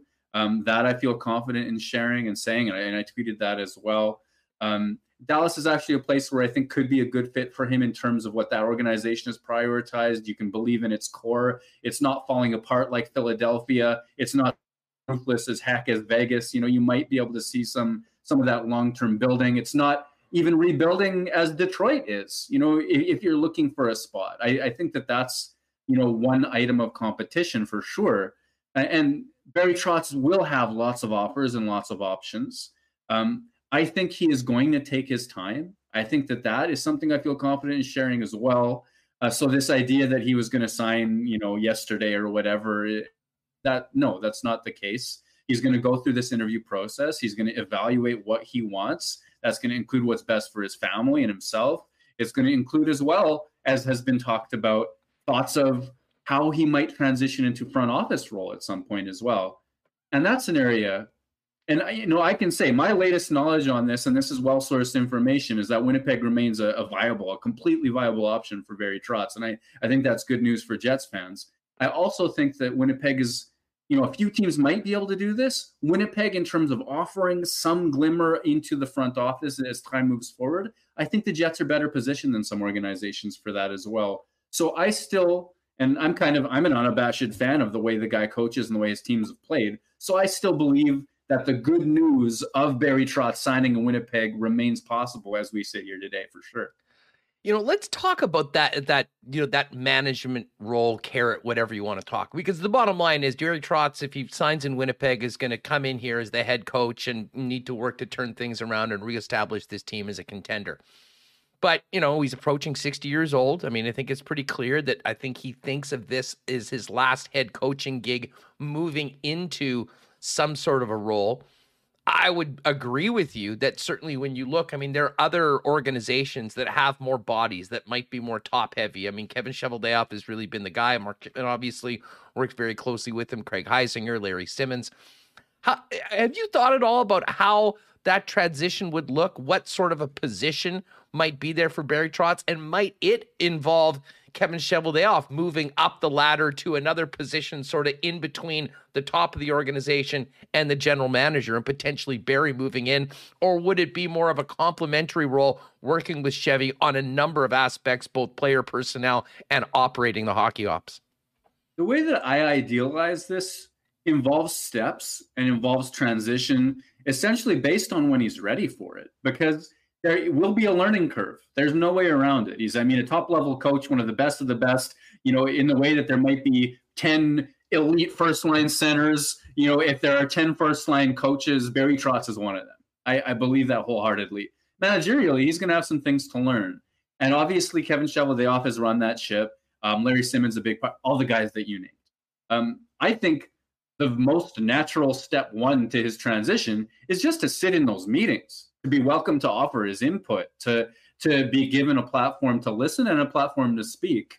Um, that doesn't necessarily have to be codified in a position title, but I think that given Trotz's goals and ambition, if if front office work is is in the cards for him, he's going to want that name or or that title at some point as well.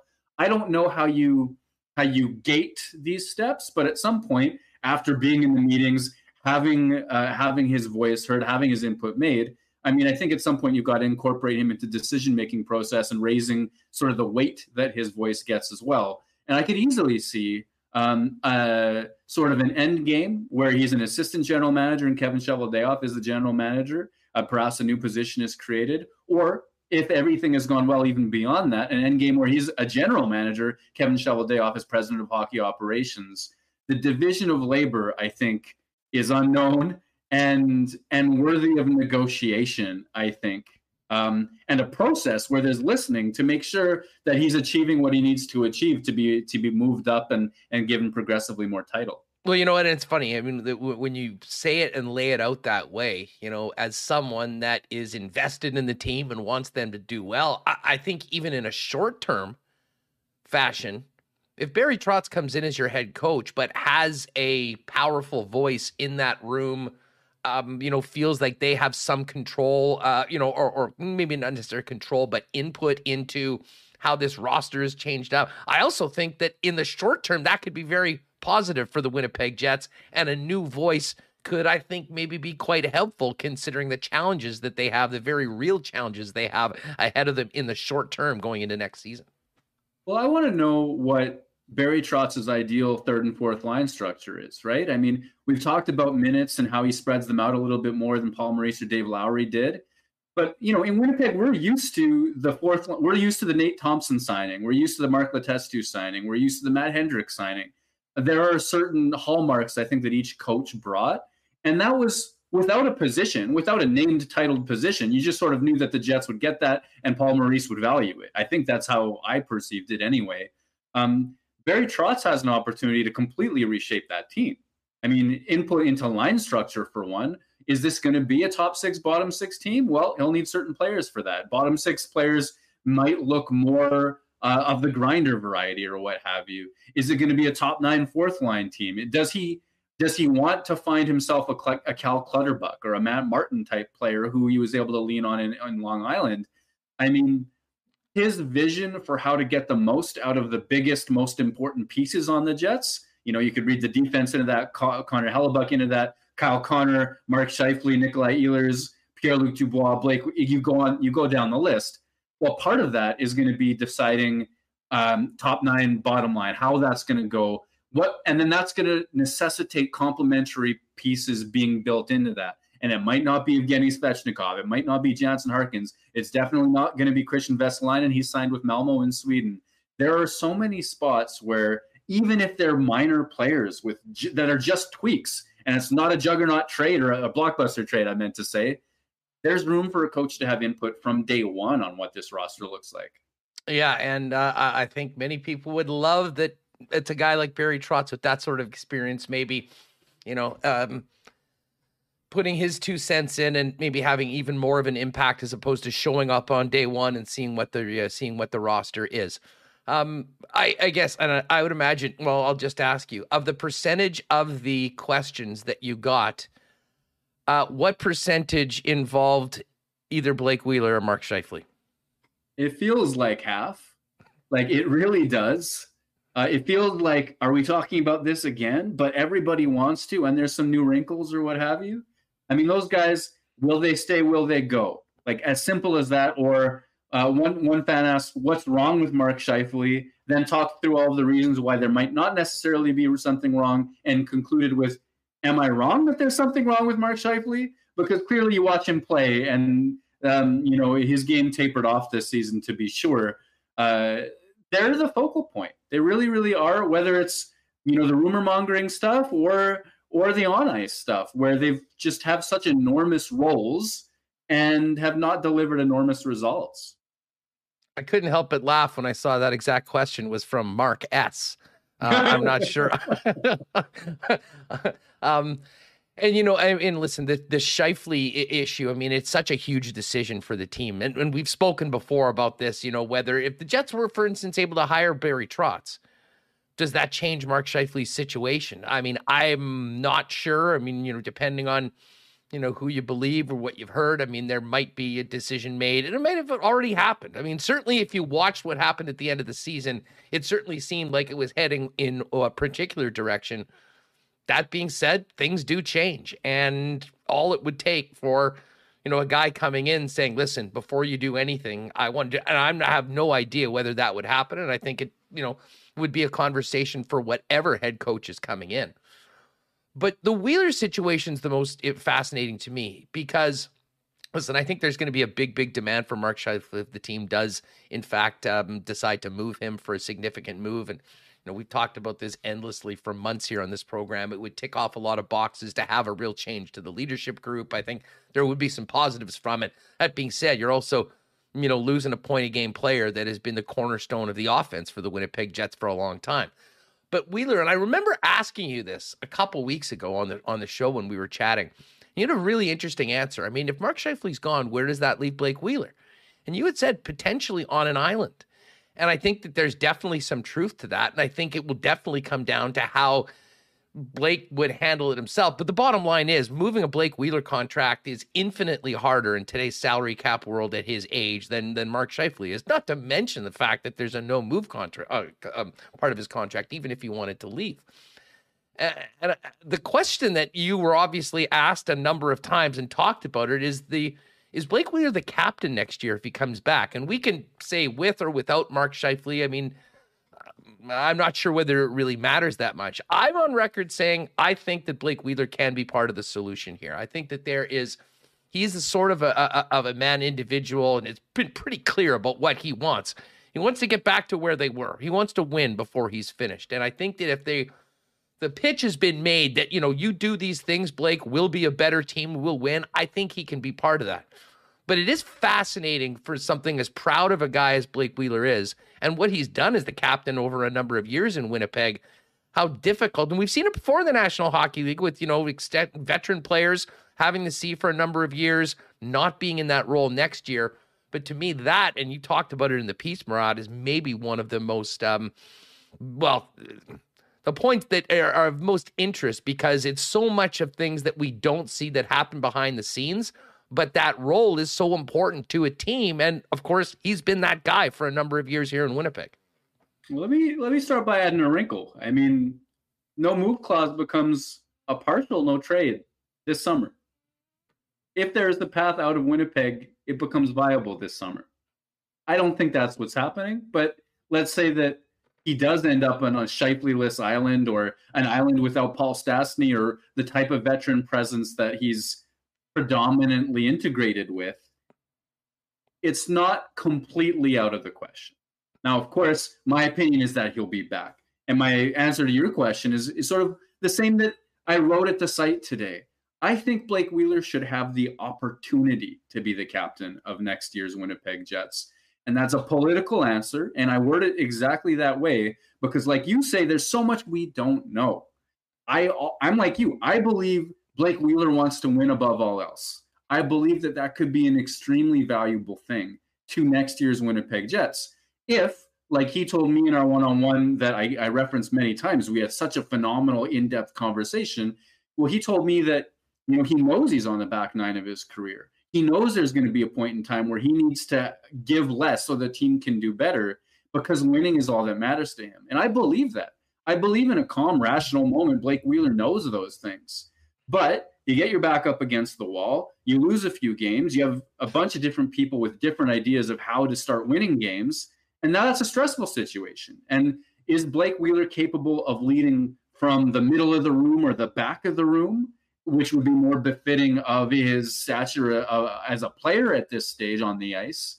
Can he elevate those drivers, those Connors, those Ehlers, those young players who's who are really generating results for the Winnipeg Jets? Because he's such a big, strong personality. He takes up space. Can he use that strength to elevate those guys to integrate youth as opposed to ignoring what they're capable of at times or or calling them out as the reason for Winnipeg's struggles? I think that going from what we know, and we'll admit that what we know is tip of the iceberg stuff, um, going from what we know to a Wheeler who is the captain of a successful Jets team next year will probably take personal reflection and actual growth on his part. That's my opinion. I believe that because it seems like when things get up against the wall, he's blaming youth again. At least publicly, he does over and over. Um, so the opportunity to me comes with as soon as that head coach is hired, that should be one of the first conversations they have. Head coach and Blake, what is this going to look like? Because I believe the head coach should recognize that Wheeler is not an elite first line player. He's not even the best right wing on his own team right now. And getting more from him involves less minutes, less of a role. And he should have the opportunity to at least have that conversation about how he can lead from that perspective. If he can't, move the seat and and that's a tough honest difficult real life sort of conversation that i think they need to have well and, and on that same token and this is why i do believe he can be part of the solution if blake wheeler comes to camp has that con- has that conversation and is truly committed to having a bit of a different role I think the effect that that can have on a number of guys that have been maybe playing behind him over, I think could be appreciative. And you understand maybe some personal sacrifices for the betterment of the team that could very well help the team go forward. There certainly is also the side of things that people say, listen, we've had this group for a long time, much like we've talked about in many aspects of the organization, and it really is time for a change.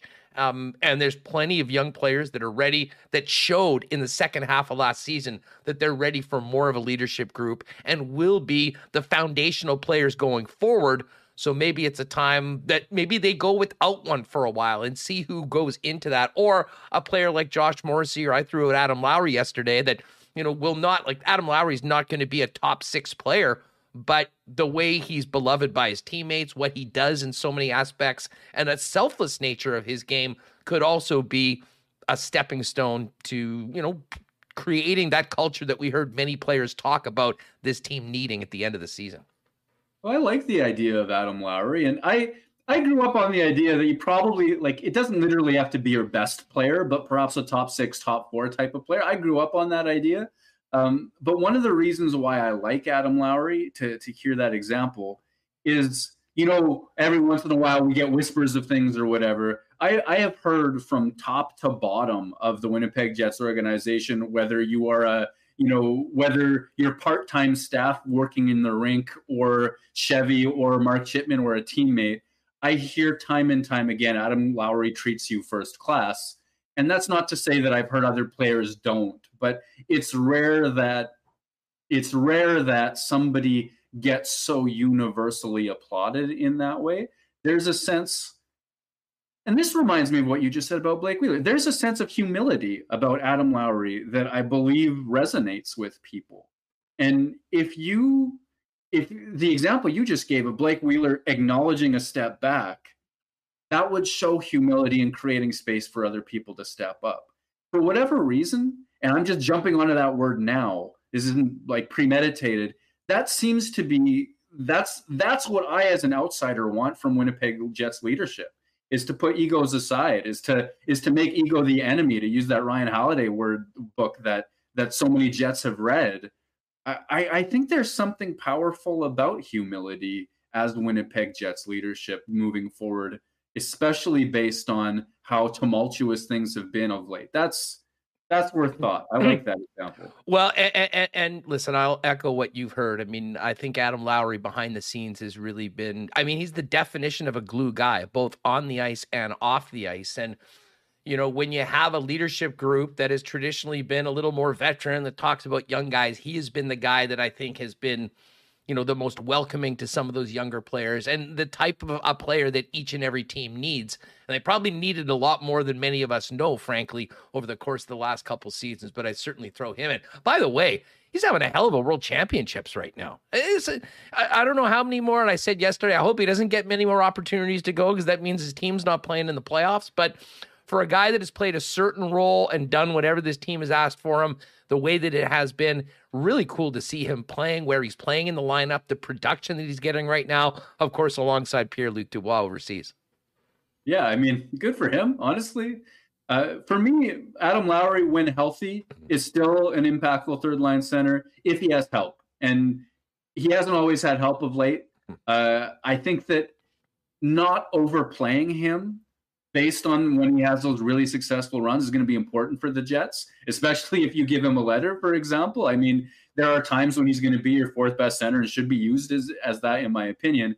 But I also don't think that he's spent or anything like that. I mean, that second half of the season that he had was strong. What he's doing right now is strong. Find him help that works for him, and and once again, you can you can look to to have success in that way. I'm I'm for it. Have some fun with it. Now, obviously, Nikolai Ehlers and proud pop up behind the bench getting their first win over Canada. There's been some neat things. Uh, quarterfinals go tomorrow. Canada is taking on Sweden. Hey, before we go, and I know we focused on the Jets. Um, what have you thought about the Battle of Alberta? I, I, am still stunned the way this series has turned around. I thought Edmonton was done after the first game, just the way they were dominated in every aspect. Markstrom, uh, listen, the Oilers own Jacob Markstrom, as far as I can tell. And even with a bizarre scenario like last night's 130 foot goal by Rasmus Andersson, other players in that Oiler lineup are stepping up. And last night it was the Nuge. I mean, uh, what, what sort of a chance do you give Calgary to get back in this series and at least get it to six or maybe seven games?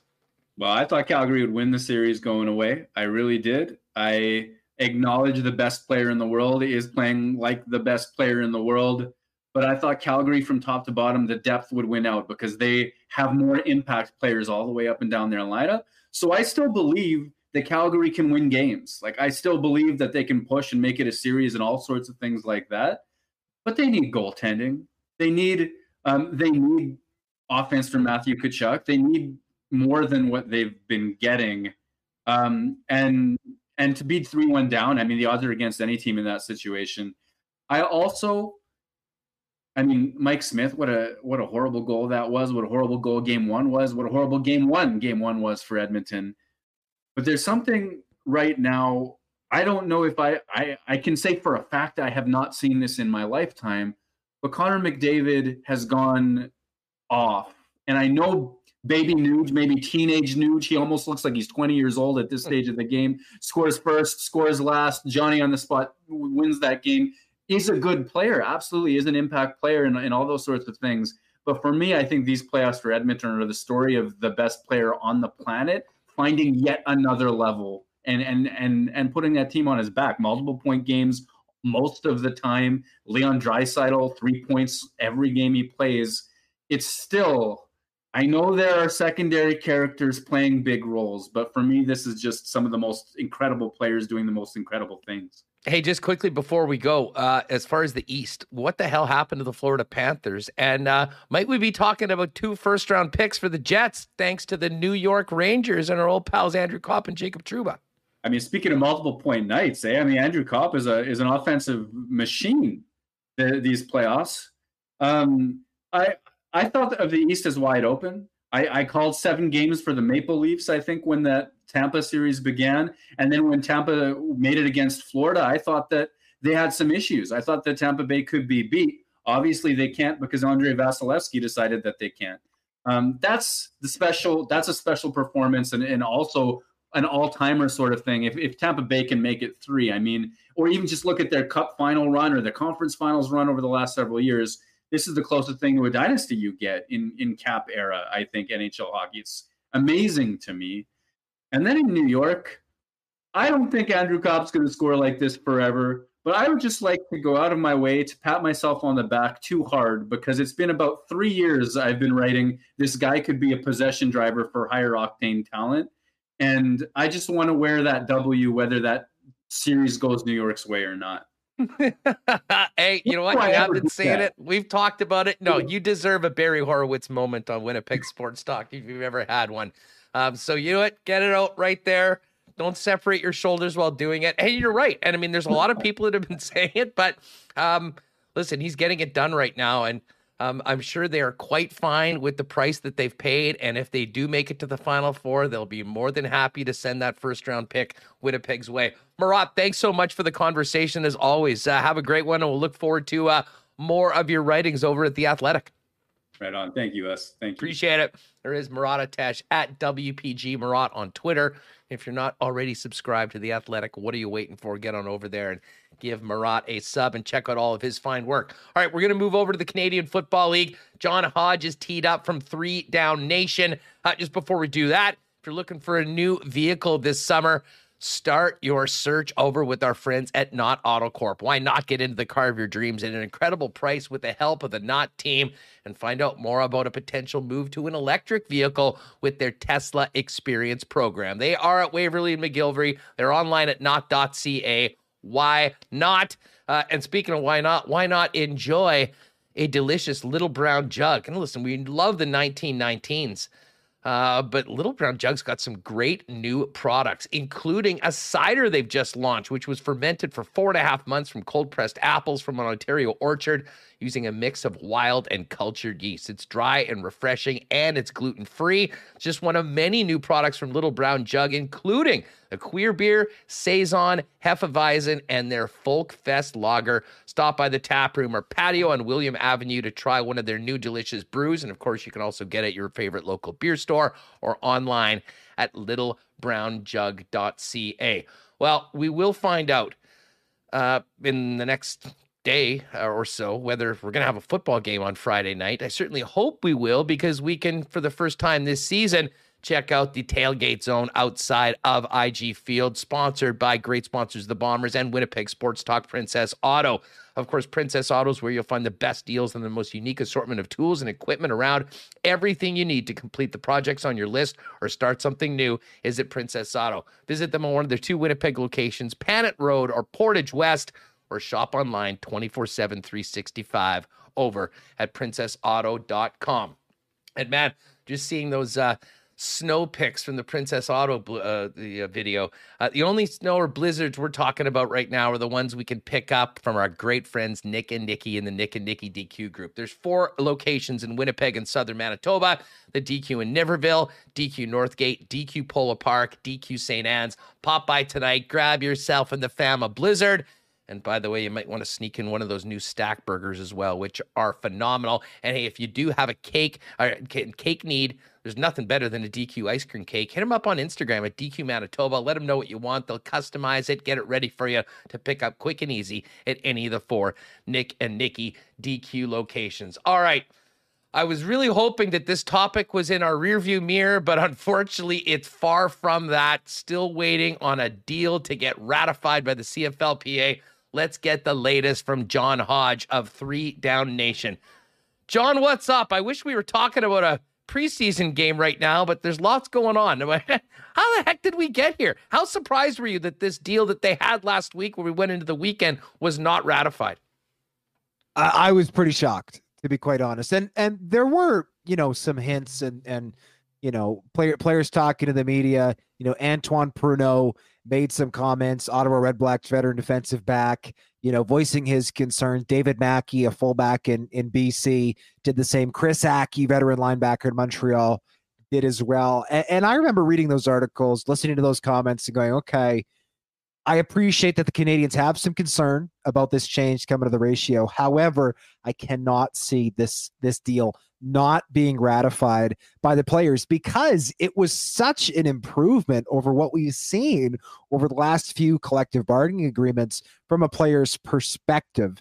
That said, that's obviously not what happened. We are not back to square one. The two sides are still talking, the league and the players' union. I think there is still a decent chance that we get a deal done, but I never expected it to get this far. Consider me absolutely one of the people who was surprised that this deal did not go through. Yeah, no doubt about it. And I know you and uh, and JD have been writing about it, uh, you know, consistently over a three down nation. What what has been reported, and certainly we've seen some interesting takes from different CFL players on social media that this is sort of the Canadian players flexing. And how big of a divide are you getting out of this uh, the CFLPA right now? I mean, is this a matter of driving a stake between the Canadians and the Americans? I, I think so. I think that's certainly fair to say. Um, to me, the biggest issue with the the American players, my sense was the lack of a ratification bonus. I was told yesterday by a player that this deal will get done if a ratification bonus was added to it. It was yesterday to the tune of a million bucks. That equates to about two thousand dollars a player. Um, personally, I don't think this deal needed a ratification bonus. Granted, I'm not one of the players who's missed game checks in 2020 due to the canceled season and missed out on money during a COVID shortened 2021 season, during which the CFL chose to spend to the floor rather than the cap of their salary structure. However, with that being said, I mean, this deal, I think, was a true partnership. We've heard the CFL use some very flowery language about partnering with the CFL and having a transformational agreement. This deal sets the players up for long term success. They get partially guaranteed contracts for veterans, increased health and safety standards. They got revenue sharing for the first time, uh, really ever, in like a meaningful, structured, transparent way with the right to, uh, for, to a third party auditor. And, and suddenly that's gone by the wayside because the Americans evidently want a ratification bonus. And the Canadian side of it, the ratio, obviously that's a touchy subject for them.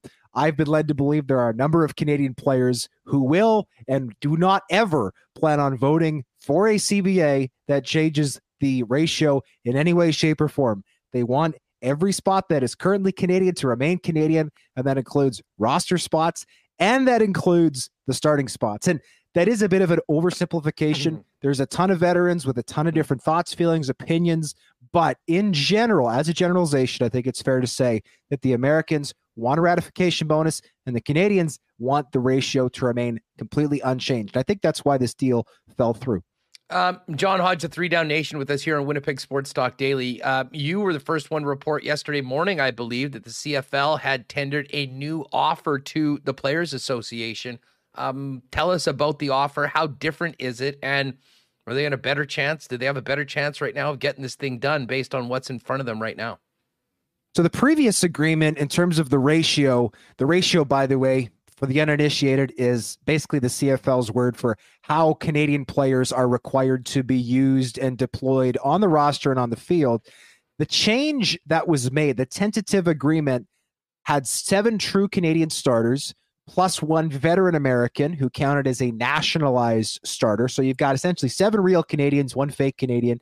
And then you had the option of three other veteran Americans to essentially rotate in and substitute with three other Canadian starters to the tune of 40 up to 49% of snaps in a game. Now, I've talked to some people who had some serious concerns about how that would be tracked right? It's a complicated thing to say, oh, well, this guy's been 47%, this guy's 38%. That's complicated. But I thought it was ultimately a good solution. You keep the same amount of Canadian starters, the same amount of Canadian players.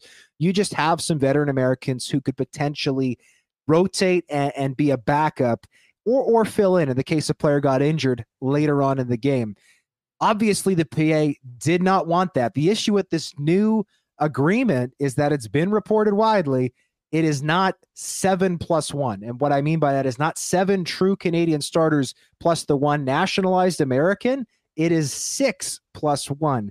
The PA, again, I've been sold lots of Canadian players who are voting on this agreement will not vote for any type of change to the ratio. Currently, let's remember it's seven.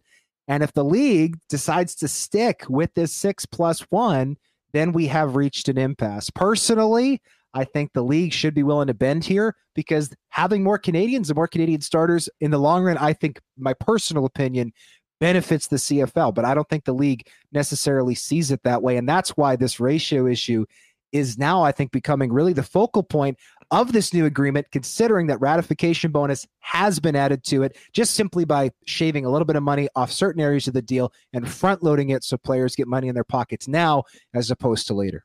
Well, eh, oh, John, I mean, let's talk about that because the, I mean, Why is the Canadian Football League pushing for that? Um, we understand why the Canadian players would be pushing back from that. And where does this leave all the American rank and file of the league? Because the bottom line is this is not changing the salary cap. I mean, you know, this is just a matter of just the way the money is split up right now. Yeah, I, I Frank, I, I think at the end of the day, my suspicion is the league office simply doesn't think that Canadian players by and large are good enough. And frankly, I disagree with that. I shake my head at it because this is a league called the Canadian Football League.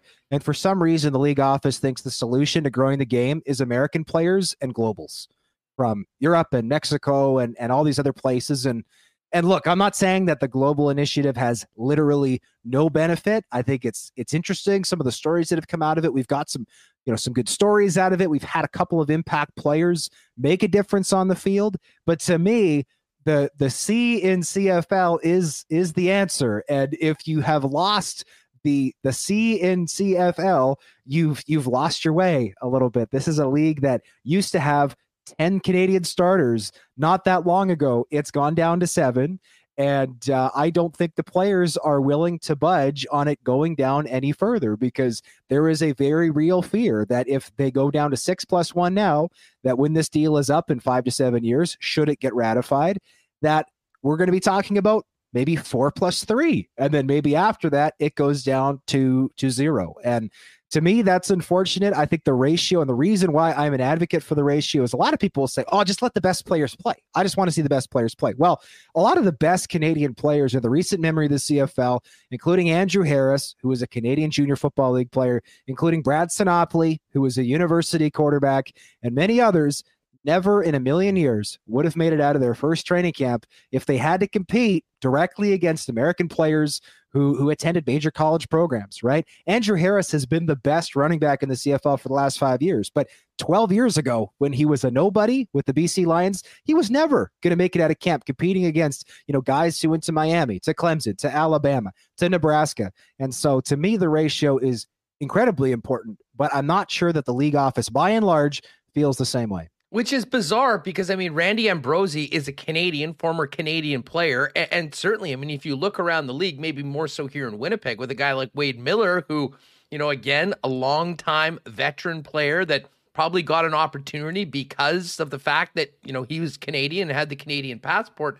Like I do sort of wonder who's behind it because at the end, to me, from a CFL perspective the front office, this is a dollars and cents thing. They need to figure out how to make the business operation work, John. And um, it, it's just it's puzzling to me that this would be a big push. Like if it's not between the PA, it's not within the PA and the American players and the CFL.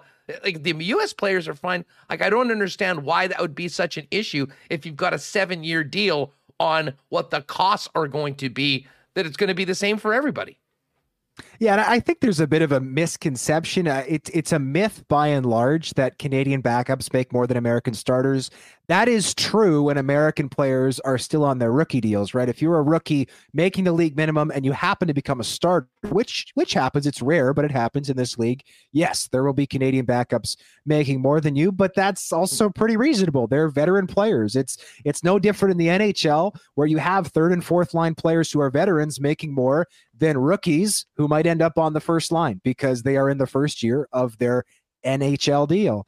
It, it, it's not a huge issue in my view. I've seen a lot of the numbers. I know the way that the salary structure works in the CFL, but there is a misconception from American players and from and it's been perpetuated publicly that Canadian rookies and Canadian players make all this money and American veterans don't. And the the strange part is you're you're exactly right it's the same pool of money. It's not like the CFL has an American cap and a Canadian cap.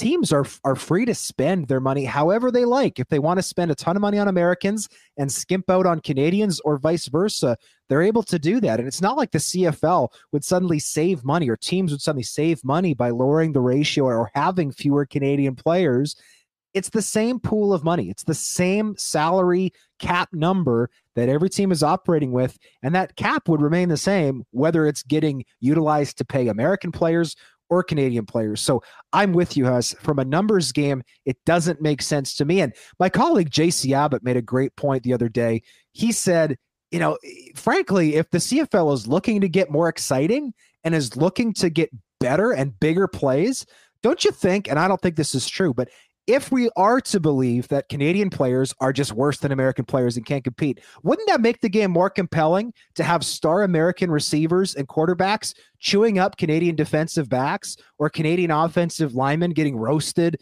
by American defensive linemen? Wouldn't that lead to more big plays, big hits, and the things that fans love? To me, this just doesn't check out from any perspective. And, I, and frankly, I'm disappointed that it's come to this because I don't see the ratio as any type of obstacle for the CFL to overcome.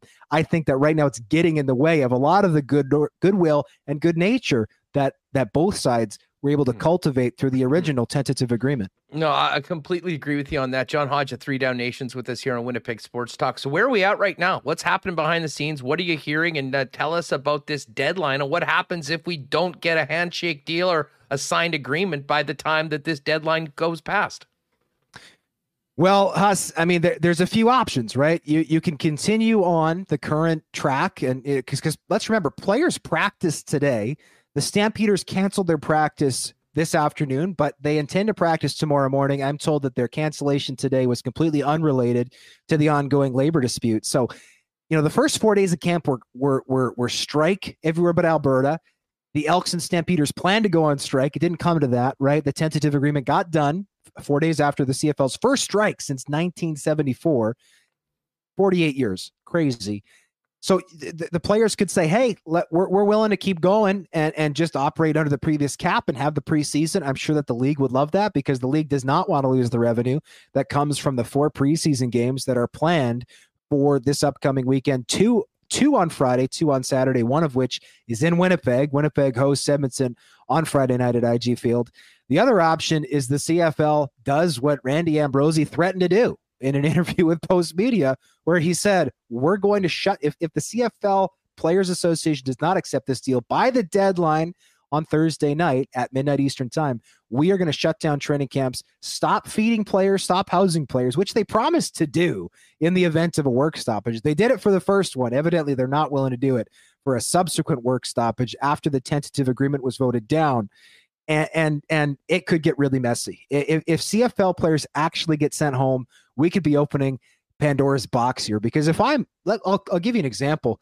If the CFL sends its American players home, what's to stop the XFL, which plans on getting up and running not too long from now, from saying, hey, are you really going to go back to Canada to do another training camp, play what is probably going to be a shortened regular season, and, and have to fight tooth and nail for for your money? Or are you going to just you know because because you're going to even if you play let's remember in the cfl this season you're missing the nfl season.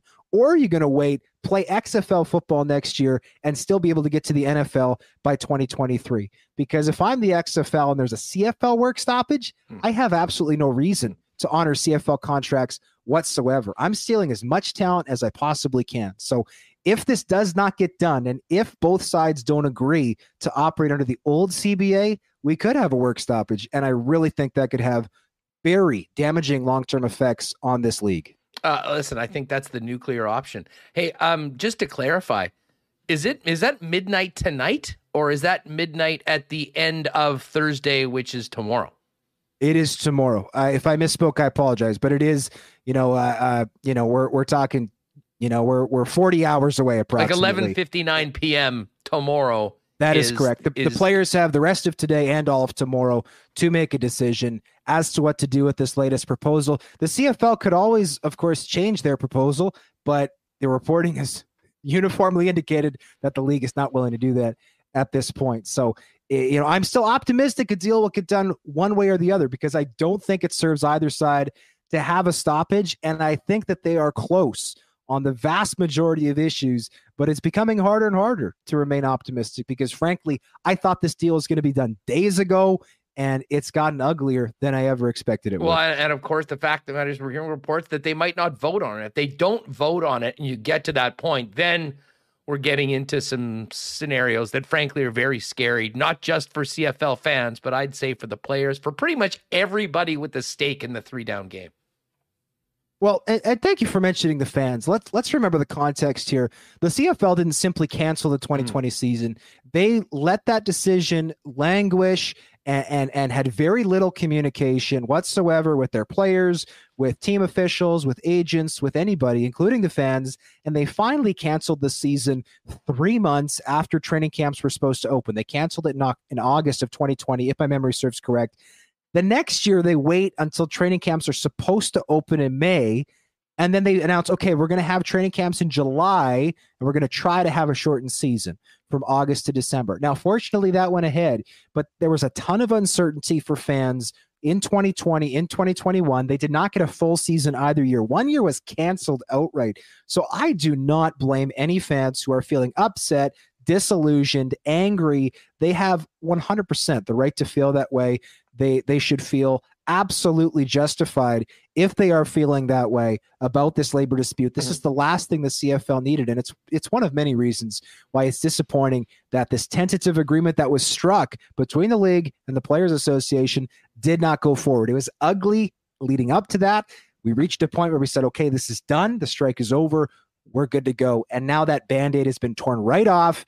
The wound is fresh for fans again, and frankly, I feel awful for them. They're the real victims in all of this, and and hopefully this gets settled soon so that fans can get back in the stands and watch some CFL football. Amen to that. These guys have 40 hours to figure it out, and uh, we'll find out what becomes of the preseason. Of course, the upcoming CFL season. And John, fingers crossed that we'll be reading about a deal on Three Down Nation in the next couple days from you and Justin and then uh, having you back next week or the week after to talk about the actual league and the Cana- and the Winnipeg Blue Bombers and their quest to go three-peat as CFL champs.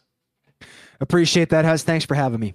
Oh, great stuff. Thanks so much. Three Down Nation is the site. John D. Hodge on Twitter.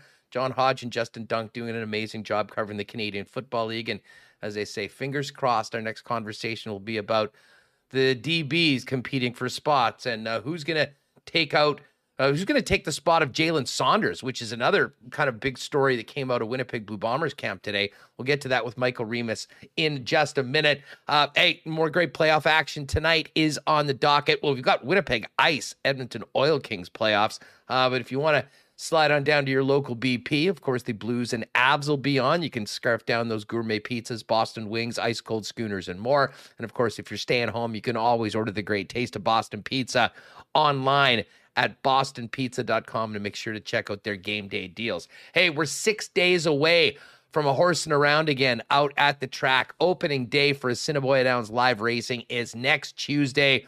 The world famous prime rib buffet is back and they'll be back starting on the Tuesday, but with a regular schedule of live racing on Monday, Tuesday, and Wednesday out at Assiniboia Downs. Find out more about the upcoming season at asdowns.com. And of course, you can open an account and bet on the races both at our track and around the world anytime at hpibet.com. Uh, our friends at Aikens Lake, as I mentioned right off the top of the program, are up, open, and rolling. Saw a couple just monster fish pulled out of the lake yesterday on the Aikens Lake Instagram account. If you're thinking about a uh, amazing five star fishing trip here in the city in, in province of Manitoba where you can get on the lake in less than two hours from Winnipeg. Aikens Lake is the spot for you. Find out more online at aikenslake.com and be heading out there later on this summer. Cannot wait to hopefully be flexing with some huge fish we pull out of the lake later on this year. AikensLake.com and check them out on Twitter as well. Pit Terren at Aikens Lake.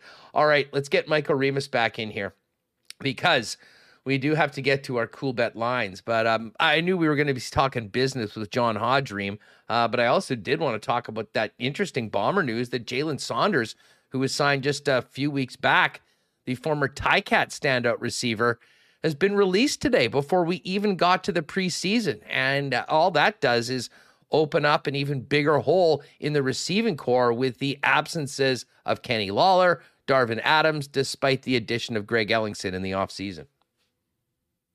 Yeah, great conversation with John. And someone asked in chat if I was surprised.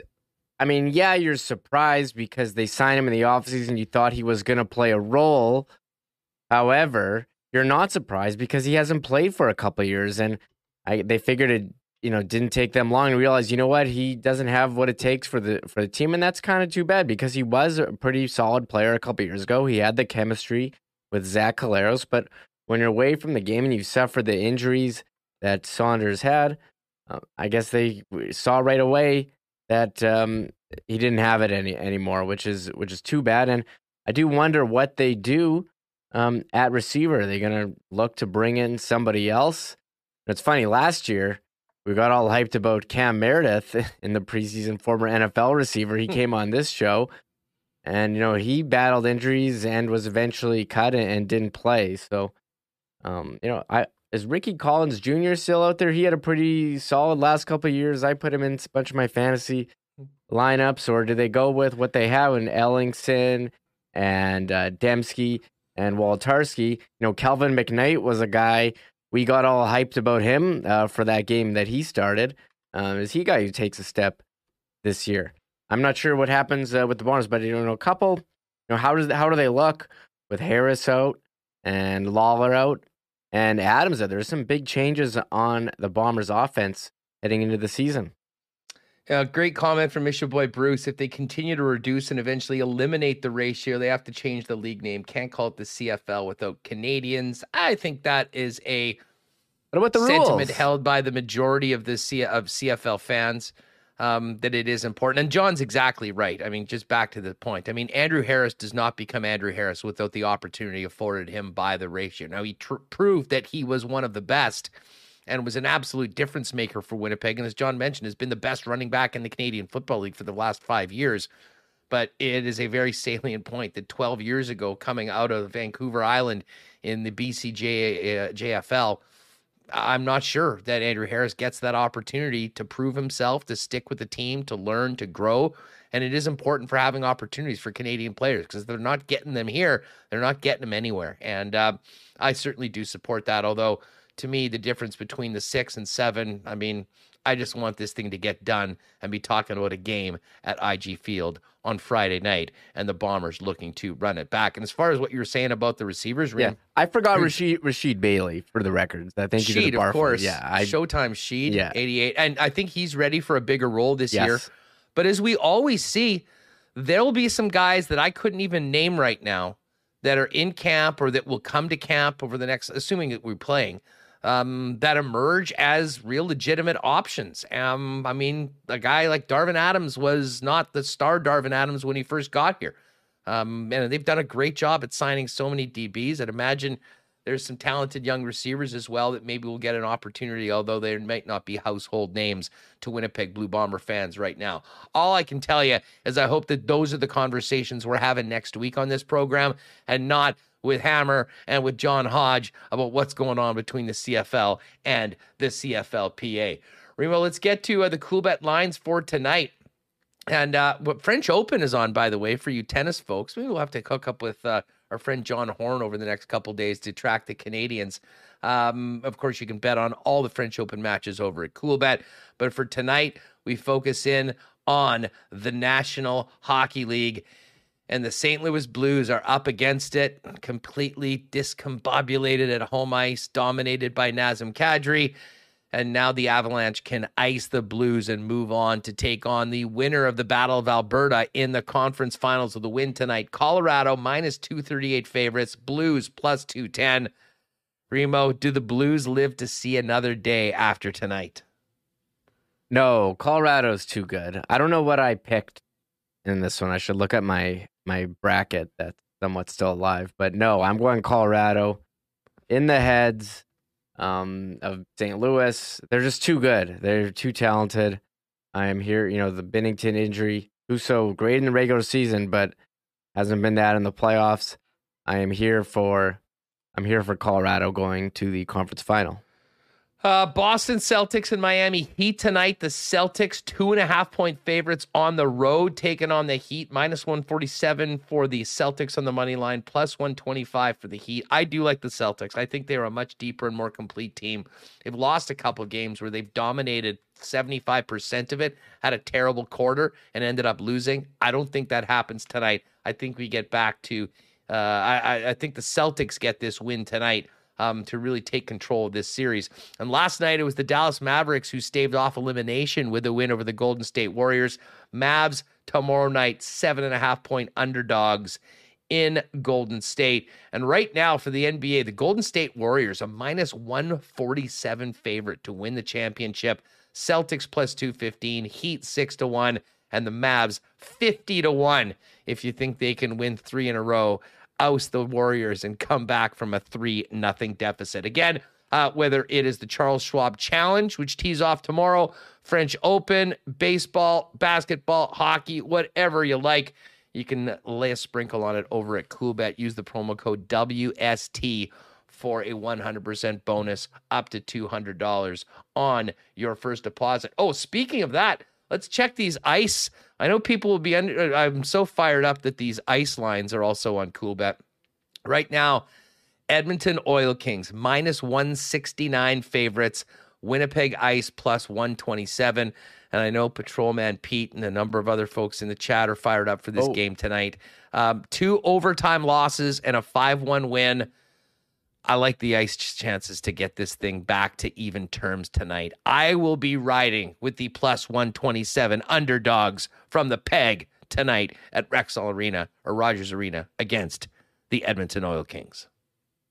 Rod, we keep forgetting the name of. The, we've done that a couple times. Can Yeah, I always want to call these? it Rexall Center, Pen, Skyreach Center. Pengrowth Saddle Dome. Was that what it was? Oh no, Nah, that, it was Pengrowth Saddle Dome for a while. yeah. Sorry, it was. Um, what was the other one? There's one more. Ah, geez, we could go through a lot. Is it now the Nor- Scotiabank Saddle Saddle Wait. Oh yeah, Northlands Coliseum originally. Yeah. Northland. That's what I was thinking. Sorry. Yeah, I think it is it Scotiabank in Calgary.